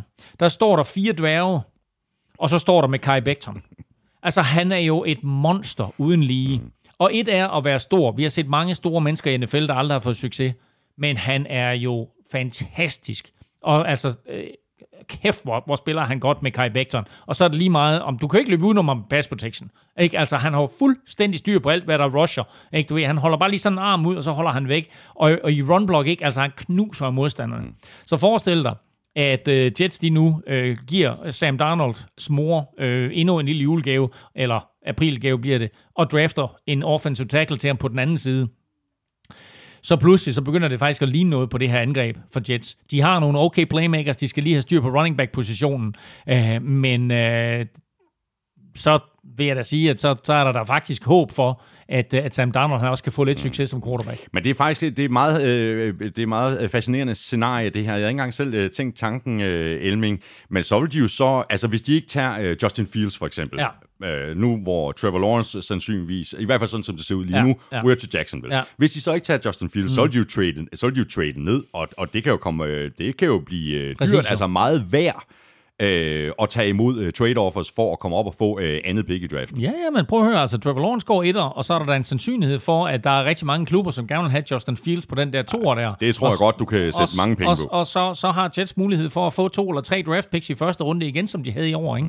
Mm. Øh, så øh, så det, er, det er da ikke helt umuligt, at, øh, at, at det på den lange bane kan være godt for dem. Fordi man må også bare sige, fint nok, Trevor Lawrence er øh, et, et unikum, og en, det er, også, det er også lidt vildt at tænke på, ikke, at Joe Burrow har den sæson, han har sidste år, og kommer ind og gør det så godt i NFL også. Uh, vi har også en Justin Herbert, der kommer ind og gør det godt. Uh, Tua er ikke helt på niveau med de to, men han vinder trods alt sine kampe. Uh, og alle stadigvæk taler om, Trevor Lawrence er bare altså milevidt foran de der drenge der. Altså så meget milevidt er han heller ikke foran. Jo, han er en fuldstændig forrygende college-spiller, men hvordan er han på NFL-niveau? Mm, ja, det ved man jo først, øh, når han kommer i NFL. Men, men de spillere, han bliver sammenlignet med, det er en Andrew Luck, det er en Peyton Manning, altså et af de største quarterback-talenter i de seneste 20 år. Jamen selvfølgelig er det det, altså, og det er også derfor, at det her med at have det der første pick og få lov til at tage uh, Trevor Lawrence, det er så vanvittigt vigtigt, og det formøbler Jets altså ved at vinde her, hvilket er crazy at sige, ikke? men det gør de jo. Mm. Jets, de er altså 1 13, de spiller hjemme mod Browns. Rams, de er 9 5 år, de skal til øh, Seattle og spille mod øh, Seahawks. Og så bare lige en enkelt lille rose, og det er til Bryce Hall, som du kan huske, vi talte om i, øh, i vores draft-optakt. Den her virkelig, virkelig dygtige forsvarsspiller, som i college får en alvorlig hofteskade. Der var tale om, at han kunne blive draftet i første eller anden runde, falder ned, bliver draftet i femte runde af Jets. De tager lidt en chance på ham. De siger, hey, han knækker med noget talent, han har en hofteskade osv. Stille og roligt er han kommet ind nu, har spillet en virkelig, virkelig god november og december, og her der laver han jo en crazy enhånds interception på Jared Goff. Altså stikker bare lige lappen ud, duk, griber bolden, returnerer den ned til 10-15 yard linjen få plays senere, der scorer Frank Gore det afgørende touchdown. Og så mangler vi bare øh, braget mellem øh, to af de øh, absolute favoritter til at kunne gå hele vejen, nemlig Saints og Chiefs. Chiefs de vandt duellen med 32-29. Saints de kom alt for sent i gang på angrebet. Breeze så rusten ud i begyndelsen af kampen, og når Chiefs ovenikøbet havde bolden i to tredjedel af kampen, så er det, så er det lidt vanskeligt at hamle op øh, med dem, ikke? Jo, jo, men alligevel var Saints jo foran øh, 15-14, men altså prøv at høre, Drew Brees, han starter 0 af 6. Det har han aldrig nogensinde gjort i sin karriere. Han har heller ikke en completion i første quarter. Saints starter. Med, deres... med en interception, altså de der seks ja, det... der var den ene en interception jamen, det, ja, ikke? Jo, jo, jo jamen, det, var, det var jo helt vanvittigt. Og jeg sad bare og tænkte, hvad laver de? Altså, hvordan kan de finde på at starte uh, Drew Brees her? Så kommer han faktisk tilbage kaster en, en, en dyb bold, øh, er det til Emmanuel Sanders, eller hvem er det til ned langs sidelinjen. Og øh, hans touchdown til Latavius Murray, og hans touchdown til øh, uh, Little Jordan Humphreys, altså det, det er kast, som Taysom Hill ikke kan lave. Altså det ligger bare ikke i hans arsenal. Men overordnet set, så forstår jeg simpelthen ikke, at de ikke spillede øh, Taysom Hill fra start. Det hører med til historien, at, øh, hvad hedder han, øh, hvad hedder han? Mr. 3030. Altså, var fuldstændig James Winston, og oh, kæft, det var klappen. James Winston, øhm, jo er, ryger på covid-19-listen om lørdagen. Og øh, dermed så havde de jo kun to quarterbacks, nemlig Taysom Hill og, øh, og Drew Brees. Øh, og der vælger de altså at spille Drew Brees, selvom han har brækket, er det, er det 11 eller er det 12 ribben, ikke? Mm. Øh, og det er sådan næsten halvdelen af, hvad der, hvad der sidder i den menneskelige brystkasse. Det er fuldstændig crazy at stille op med. Og det er også crazy at stille op med, når du samtidig vælger at sætte Michael Thomas på injured reserve. Din stjernereceiver der, han har ikke haft det godt øh, det meste af sæsonen, og helt tydeligt, at, at han ikke er på toppen. Og så vælger de at sige, fint nok, der er en ret stor sandsynlighed for, at vi ikke får det der øh, første seed, at vi dermed ikke får en fri uge i slutspillet. Nu sætter vi lige Michael Thomas, øh, Michael Thomas på injured reserve, mm. så får han tre ugers fri, så er han klar til første runde af slutspillet. Hvis det er den måde, du tænker at agere på, hvad skal Drew Brees så lave derinde? Hvorfor så ikke bare sige, fint nok, lad os gøre en kamp ud af det her, og så øh, taber vi til, til, til, til Chiefs, det er der alligevel en vis forventning om. Mm. Okay, de er der foran, og de er der med i den her kamp. Det er lidt crazy, at det er sådan, at de kommer foran der i starten af tredje quarter. Men alligevel, jeg synes, det var hasarderet ja. frem for alt ja. at spille Drew Brees. Ja. Spørgsmålet er så, hvordan man øh, forsvarer sig mod øh, det her Chiefs-angreb. Øh, Saints, de valgte øh, først og fremmest at forsvare sig øh, mod øh, Mahomes og kastet.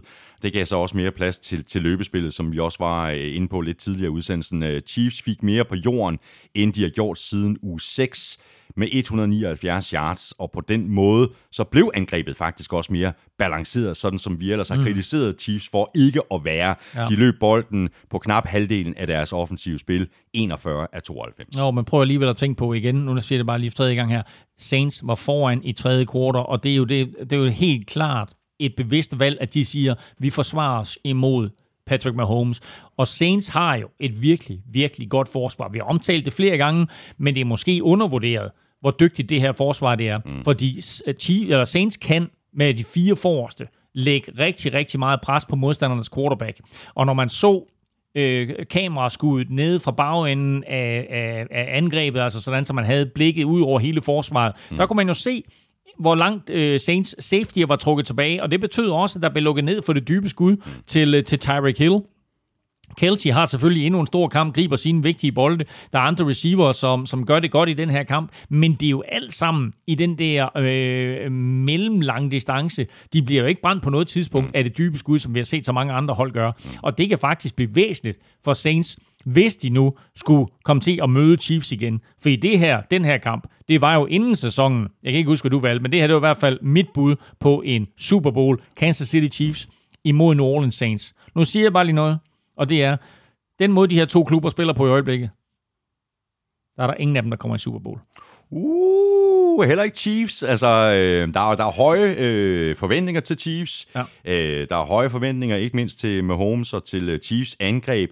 Men så må jeg give dig ret i, og det har du sagt flere gange i løbet af, af i år, øh, på trods af alle de kvaliteter, der er på, på, på Chiefs angrebet, så mangler der øh, rytme. Nu er det faktisk, jeg mener, det er sjette kamp i træk, at Chiefs kun vinder kampen inden for en enkelt score. Mm. Ja, ja, og, og, og, altså, og nogle af de her kampe øh, bør de jo på papiret og realiteten vinde med, med to eller tre touchdowns, men de formår altså ikke rigtig at, at, at, at trække fra, øh, på trods af, at, at, som du siger her, løbeangrebet fungerer lidt bedre i den her kamp, også fordi Saints øh, tillader løbeangrebet at fungere lidt bedre, men altså, øh, de formår ikke at lave nok point øh, i, i, i første halvleg til at trække fra. Øh, og, og selvom de har bolden i over 40 minutter, er det ikke over 40 minutter, de har bolden? Jo, det, altså, det, det er to tredjedel. Jo, en, ja, præcis. 41 minutter Ja, eller sådan noget, ja. ikke? de har bolden ud af, ud af kampens 60 minutter, ikke? Ja, det er crazy. så, øh, så formår de altså ikke at score nok point. Det hører med til historien, at, øh, jeg ved ikke, om du har tænkt dig at bringe det op, det med den safety. Bare tag den. Øh, det hører med til historien, at på øh, øh med 10 sekunder tilbage af første halvleg, øh, der, øh, der, der sparker, øh, jeg kan ikke engang huske, om det er et punt, eller det er, er det ikke et punt af Saints, øh, hvor de punter til, øh, til, til Chiefs, og Chiefs returner løber sådan på tværs af banen, hvor han så fumbler. Bolden ryger ind i endzonen, og, og triller rundt derinde i endzonen.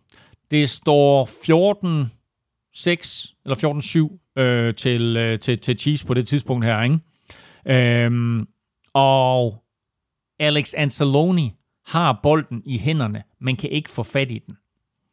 Øh, så i stedet for at få et touchdown, så må Saints nøjes med en safety. Havde de fået et touchdown der, så mener jeg, så var de faktisk gået til pausen, enten med uafgjort, eller måske foran med en enkelt pind. Øh, nu må det nøjes med den der safety der, og det er jo, jeg vil ikke sige, det er en katastrofe for dem, men det havde bare været helt vanvittigt vigtigt for dem at få et touchdown på det tidspunkt der, i stedet for at man nøjes med en safety. Så sidder folk ude og siger, at de får bolden tilbage på det efterfølgende kickoff. Ja, men der var kun tre sekunder tilbage af pau- af halvlejen. Så de fik jo ikke noget ud af det. Godt nok, så fik de et langt return på det der kickoff der, men altså han bliver så skubbet ud over sidelinjen på, hvad ved jeg, 25 linjen, og så halvlejen overstået. Så de gik sådan set klip af, af fem point ved ikke at få det touchdown Ja, og, så, og hvis de havde fået touchdownet, så havde der ikke stået 14-9, men så havde der stået 14-14 ved pausen. Øh, ja, præcis. Tak for det. Ja, selv tak. Saints, de er 10 og 4, og de øh, åbner runden hjemme mod øh, Vikings øh, fredag aften. Chiefs, de er 13 og 1, og de spiller hjemme mod Falcons. Det var uge 15. Om lidt, der ser vi frem mod næst sidste spillerunde, nemlig spillerunde 16. Inden da, der skal vi lige et smut omkring dit momentometer, Claus Elming. Er der sket noget i top og bund? Jamen, jeg vil sige det på den måde, det var klar. Jeg havde gjort det hele klar. Det var tirsdag. jeg gik i seng. Jeg tænkte, du ved, om du ved, så ryger Steelers et par takker op, og så du ved, ligger det sådan der. Og så står jeg op, og så ser jeg Steelers mod Bengals på Game 40.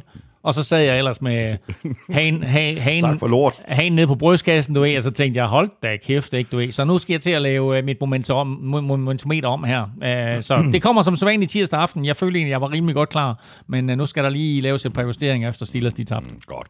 Og når du får øh, lavet det hele færdigt, jamen, så lægger du det selvfølgelig ind på øh, gulklyd.dk, og jeg vil anbefale alle at smutte der omkring, og når du alligevel er inde og tjekke øh, momentometeret, jamen, så kan du jo blive opdateret på stort og småt øh, fra NFL.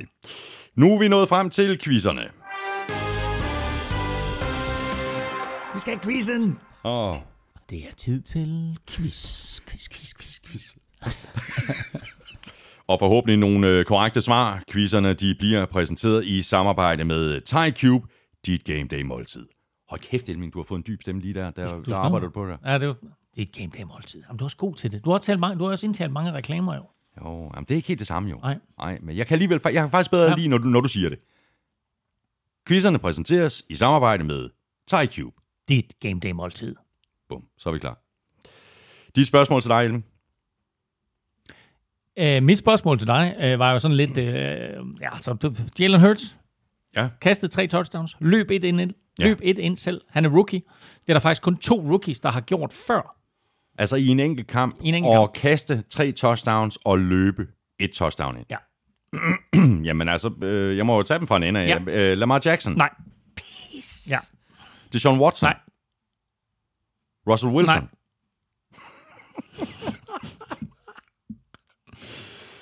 Det, det er så langt ude det her, at, at du bare er klar til at sige nej med det samme, jeg Nej. siger noget. Baker Mayfield. Nej. Nej. Pas. Du skal ikke så langt tilbage i historien. Du skal faktisk ikke længere tilbage end i år. Tua. Nej, Justin Herbert. korrekt. Og det var så den ene. Ja. Jeg, jeg, jeg er helt i mit koldsved i hænderne. Hvem er den anden store rookie quarterback i år? Skadet. Burrow. I spil uge 7 i år, der tabte Bengals til Browns med 37-34. Joe Burrow han kastede for 400 yards og tre touchdowns og løb et ind selv. I samme spiluge, der vandt Chargers over Jaguars med 39-29. Herbert kastede for 347 yards, tre touchdowns og løb et ind selv. Det er de to eneste gange nogensinde, at en rookie har kastet for tre touchdowns og løbet et touchdown ind selv. Nu skete det for tredje gang I samme sæson. i, nu skete det for, i en enkelt kamp som rookie. Nu skete det for tredje gang i år med Jalen Hurts. Det er, det altså, det, det er en ret unik Ja, det er det. quarterback-klasse, der er kommet ind her i år. Ja, det er det. Nå, så var der Amstrup's øh, det quiz. Øh, hvilke tre quarterbacks har flest rushing yards? Ej, mand. Nå, Lamar Jackson. Det er korrekt. Han ligger nummer et på listen. Okay, du forvirrer mig meget der i starten. Uh, Josh Allen. Mm, nej. Han er ikke på. Nej, det kunne man nemlig godt øh, forestille sig. Han har... Øh, han er ikke engang i... Jeg har en top 4 godt. stående her. Han er ikke engang i top 4. Han har Nej. løbet øh, 383 yards. Lamar Jackson er på 828 yards, hvilket i øvrigt er det 12. meste, nogen har løbet, altså inklusive running backs. Ja, og jeg tror, øh, han er den eneste sammen med Michael Vick, der har løbet for over 800 yards i to sæsoner. Noget lignende. Ja, det, det, er ikke lige helt styr på den sted. Nej. Det var sådan noget Men du kan ikke tale dig udenom. Nej, Du okay. mangler- du mangler Øh, flere så siger vi. Kyler Murray. Det er fuldstændig korrekt. Han Ja. ligger nummer to med 741 yards. Godt. Og det var en top 3, er vi enige om det? Det er fuldstændig korrekt. Øh, der var de to. Og så den tredje, det er sådan lidt overraskende, eller hvad? Nej, ikke? Ikke. Jo, det synes jeg egentlig. Øh, Det er, når man øh, ser på hans spil i år. Der hjælper jeg lidt. Når man ser på hans spil i år. Øh, Big Ben? ja, det ville have været overraskende. Ja, det vil i hvert fald det har været negativt. Når man ser på hans spil i år. Ah, ah det kan jeg. Giv mig en division. Det er et hold, der plejer at være med i slutspillet. Jamen, det hjælper mig ikke. Jo, det er et hold, der plejer at være med i slutspillet. Nå, Cam Newton? Ja, Okay. 489 yards. Okay, ja, selvfølgelig. Og lige efter, der har vi Russell Wilson med øh, 475 yards. Ja. ja. Sådan det. Godt, øh, nu skal vi have sat vores øh, picks til øh, uge 16. Inden vi gør det, så skal vi lige høre fra The Stat Man, Lukas Willumsen. Lukas skriver, at Thomas er tilbage. Han vandt for første gang i 6 uger, og endda med hele 12-9. Det er øh, første gang i år, at en af jer vinder en runde med tre eller flere picks, og Thomas er nu samlet set foran med 143-141. Jeg var så ringe i sidste uge. Det var du faktisk. Ja. Claus øh, missede øh, opgøret mellem Raiders og Chargers for fjerde gang i træk, og er nu 0 og 4 i Raiders seneste fire Thursday night opgør. Thomas ramte langt om længe udfaldet af en øh, Cardinals-kamp. Denne uge skal de spille mod 49ers, og Thomas har misset udfaldet af Cardinals seneste fire divisionsopgør. Runden byder på endnu et divisionsopgør i NFC Vest, når Seahawks og Rams mødes, og Claus har misset Seahawks seneste fire divisionsopgør. Således opmuntret øh, Claus Elming med vores øh, fantastiske statistikker, Ja. kan vi springe videre til vores picks i uge 16. Vi lægger ud med øh, Saints Vikings. Jeg siger Saints. Ja, og jeg vil jo virkelig, virkelig gerne vide på nuværende tidspunkt, hvem Saints stiller op med som quarterback. Det er klart. Fordi hvis Men det, det er der ingen af stil, stiller de op med Taysom Hill, Ja, så vinder de. Så, så vinder de. Stiller de op med Drew Brees, så taber de. Så jeg siger Vikings. Oh, interessant. Nå ja, de kunne måske også godt til holde andre spillere ude. Ja, men jeg holder fast i Saints. Øh, så har vi Lions, Buccaneers, Box, Bucks.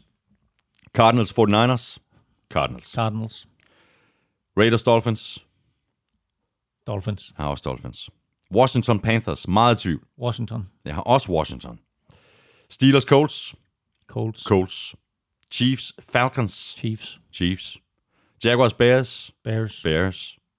Texans, Bengals, Texans. Texans, Ravens, Giants, Ravens. Ravens, Jets, Browns, Browns, Browns. Chargers, Broncos. Chargers. Chargers. Cowboys, Eagles. Eagles. Jeg siger også Eagles. Uh, Seahawks, Rams. Jeg tager, jeg tager den, du ikke tager. Godt, jeg siger Seahawks. Så siger jeg Rams. Packers, Titans.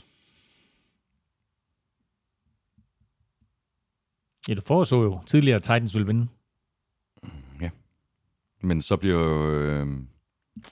Gjorde jeg det i den kamp? Ja, det mener jeg. Jeg kan ikke huske det. Jeg mener det. Nej, hvem er det, de mangler at spille mod? Mangler de at spille mod øh, Texans? Titans har, øh, Titans har tilbage Packers nu, og så Texans i den sidste uge. Ja, Nej, det Ej, er rigtigt. Nej, så, for, ja, nej, det er rigtigt. Så, for, så foreså du faktisk, Packers ville vinde. ja det gjorde jeg. Ja. Så jeg siger Packers. Jeg holder fast i... øh, Hey, jeg har også Packers. Du prøvede lige at narme Ja, der. Ja. ja. Patriots, Bills. Ja. Bills. Bills. Tak for det, Elming. Glædelig jul. I lige måde, og tillykke med dine nye fine gaver. Jamen, jeg er simpelthen så glad for den Ja. fodbold. Ja. Jeg er så glad for Og hver evig eneste jul, der skal jeg kigge på min nye julekugle. Øh, god tur til Jylland. Øh, hils familien, både dine forældre og hils øh, bror Manjever. Mange gange. og god jul til dig også, og god jul til alle jer, der sidder og lytter med.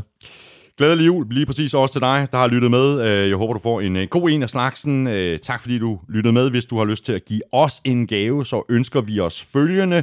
Vi ønsker os nogle øh, gode anmeldelser og fem stjerner, alle de steder, hvor man kan give sådan nogen. Det kunne for eksempel være i iTunes. Vi ønsker os også øh, flere lyttere. Øh, ikke at vi ikke allerede har rigtig, rigtig mange lyttere, men øh, hvis du kender nogen, der er interesseret i amerikansk fodbold, og som af en eller anden mærkelig grund ikke lytter til os allerede, så prik dem lige på, øh, på skulderen. Så som man siger her i julen, ikke? Spred det glade budskab. Præcis. Og sidst men ikke mindst, øh, så ønsker vi os, øh, at der er endnu flere, der vil støtte os på øh, tier.dk, eller via linket, der ligger øverst på nflshowet.dk. Det er sådan lidt kedeligt ønske, det der, sådan, at jeg ønsker mig penge. Men det, det, gør, det gør vi faktisk. Vi ønsker os faktisk penge. Ja, og husk, at sådan, vi kan få alt til at ske i, i showet her med, med, ved hjælp af tier.dk. Præcis. Og husk, at du binder dig ikke til, til noget, du kan sige fra igen øh, når som helst, og du bestemmer helt selv, om du vil give en femmer, en tier eller et helt tredje beløb. Tusind tak til alle, der allerede støtter os. Vi kunne ikke gøre det uden jeres hjælp. Husk også at tjekke shoppen på nflshowet.dk-shop. Du kan også komme ind i shoppen via linket øverst på nflshowet.dk. Det ligger lige ved siden af linket til øh, tier.dk. Stort tak til vores gode venner og faste samarbejdspartnere fra Tafel. Husk at støtte dem. De støtter nemlig os. Og hvis du vil i kontakt med os, så kan du fange os på Twitter, på Facebook og på mail Følg den gode Mr. Elming på Twitter på snablag nflming. Mig kan du følge på snablag Thomas Kvartrup. Tak for nu. Glædelig jul. Vi høres ved. NFL-showet er produceret af Kvartrup Media, der også producerer Born Unplugged, Danmarks suverænt største podcast om dansk politik, som jeg laver sammen med politisk kommentator Lars Trier Mogensen. Nu på fredag den 25. december, der kan du høre vores første årskavalkade nogensinde, når vi ser tilbage på årets 10 største historier i dansk politik. Elming og jeg er tilbage i næste uge med meget mere NFL. Ha' det godt så længe. Hot, hot og ho, ho, ho.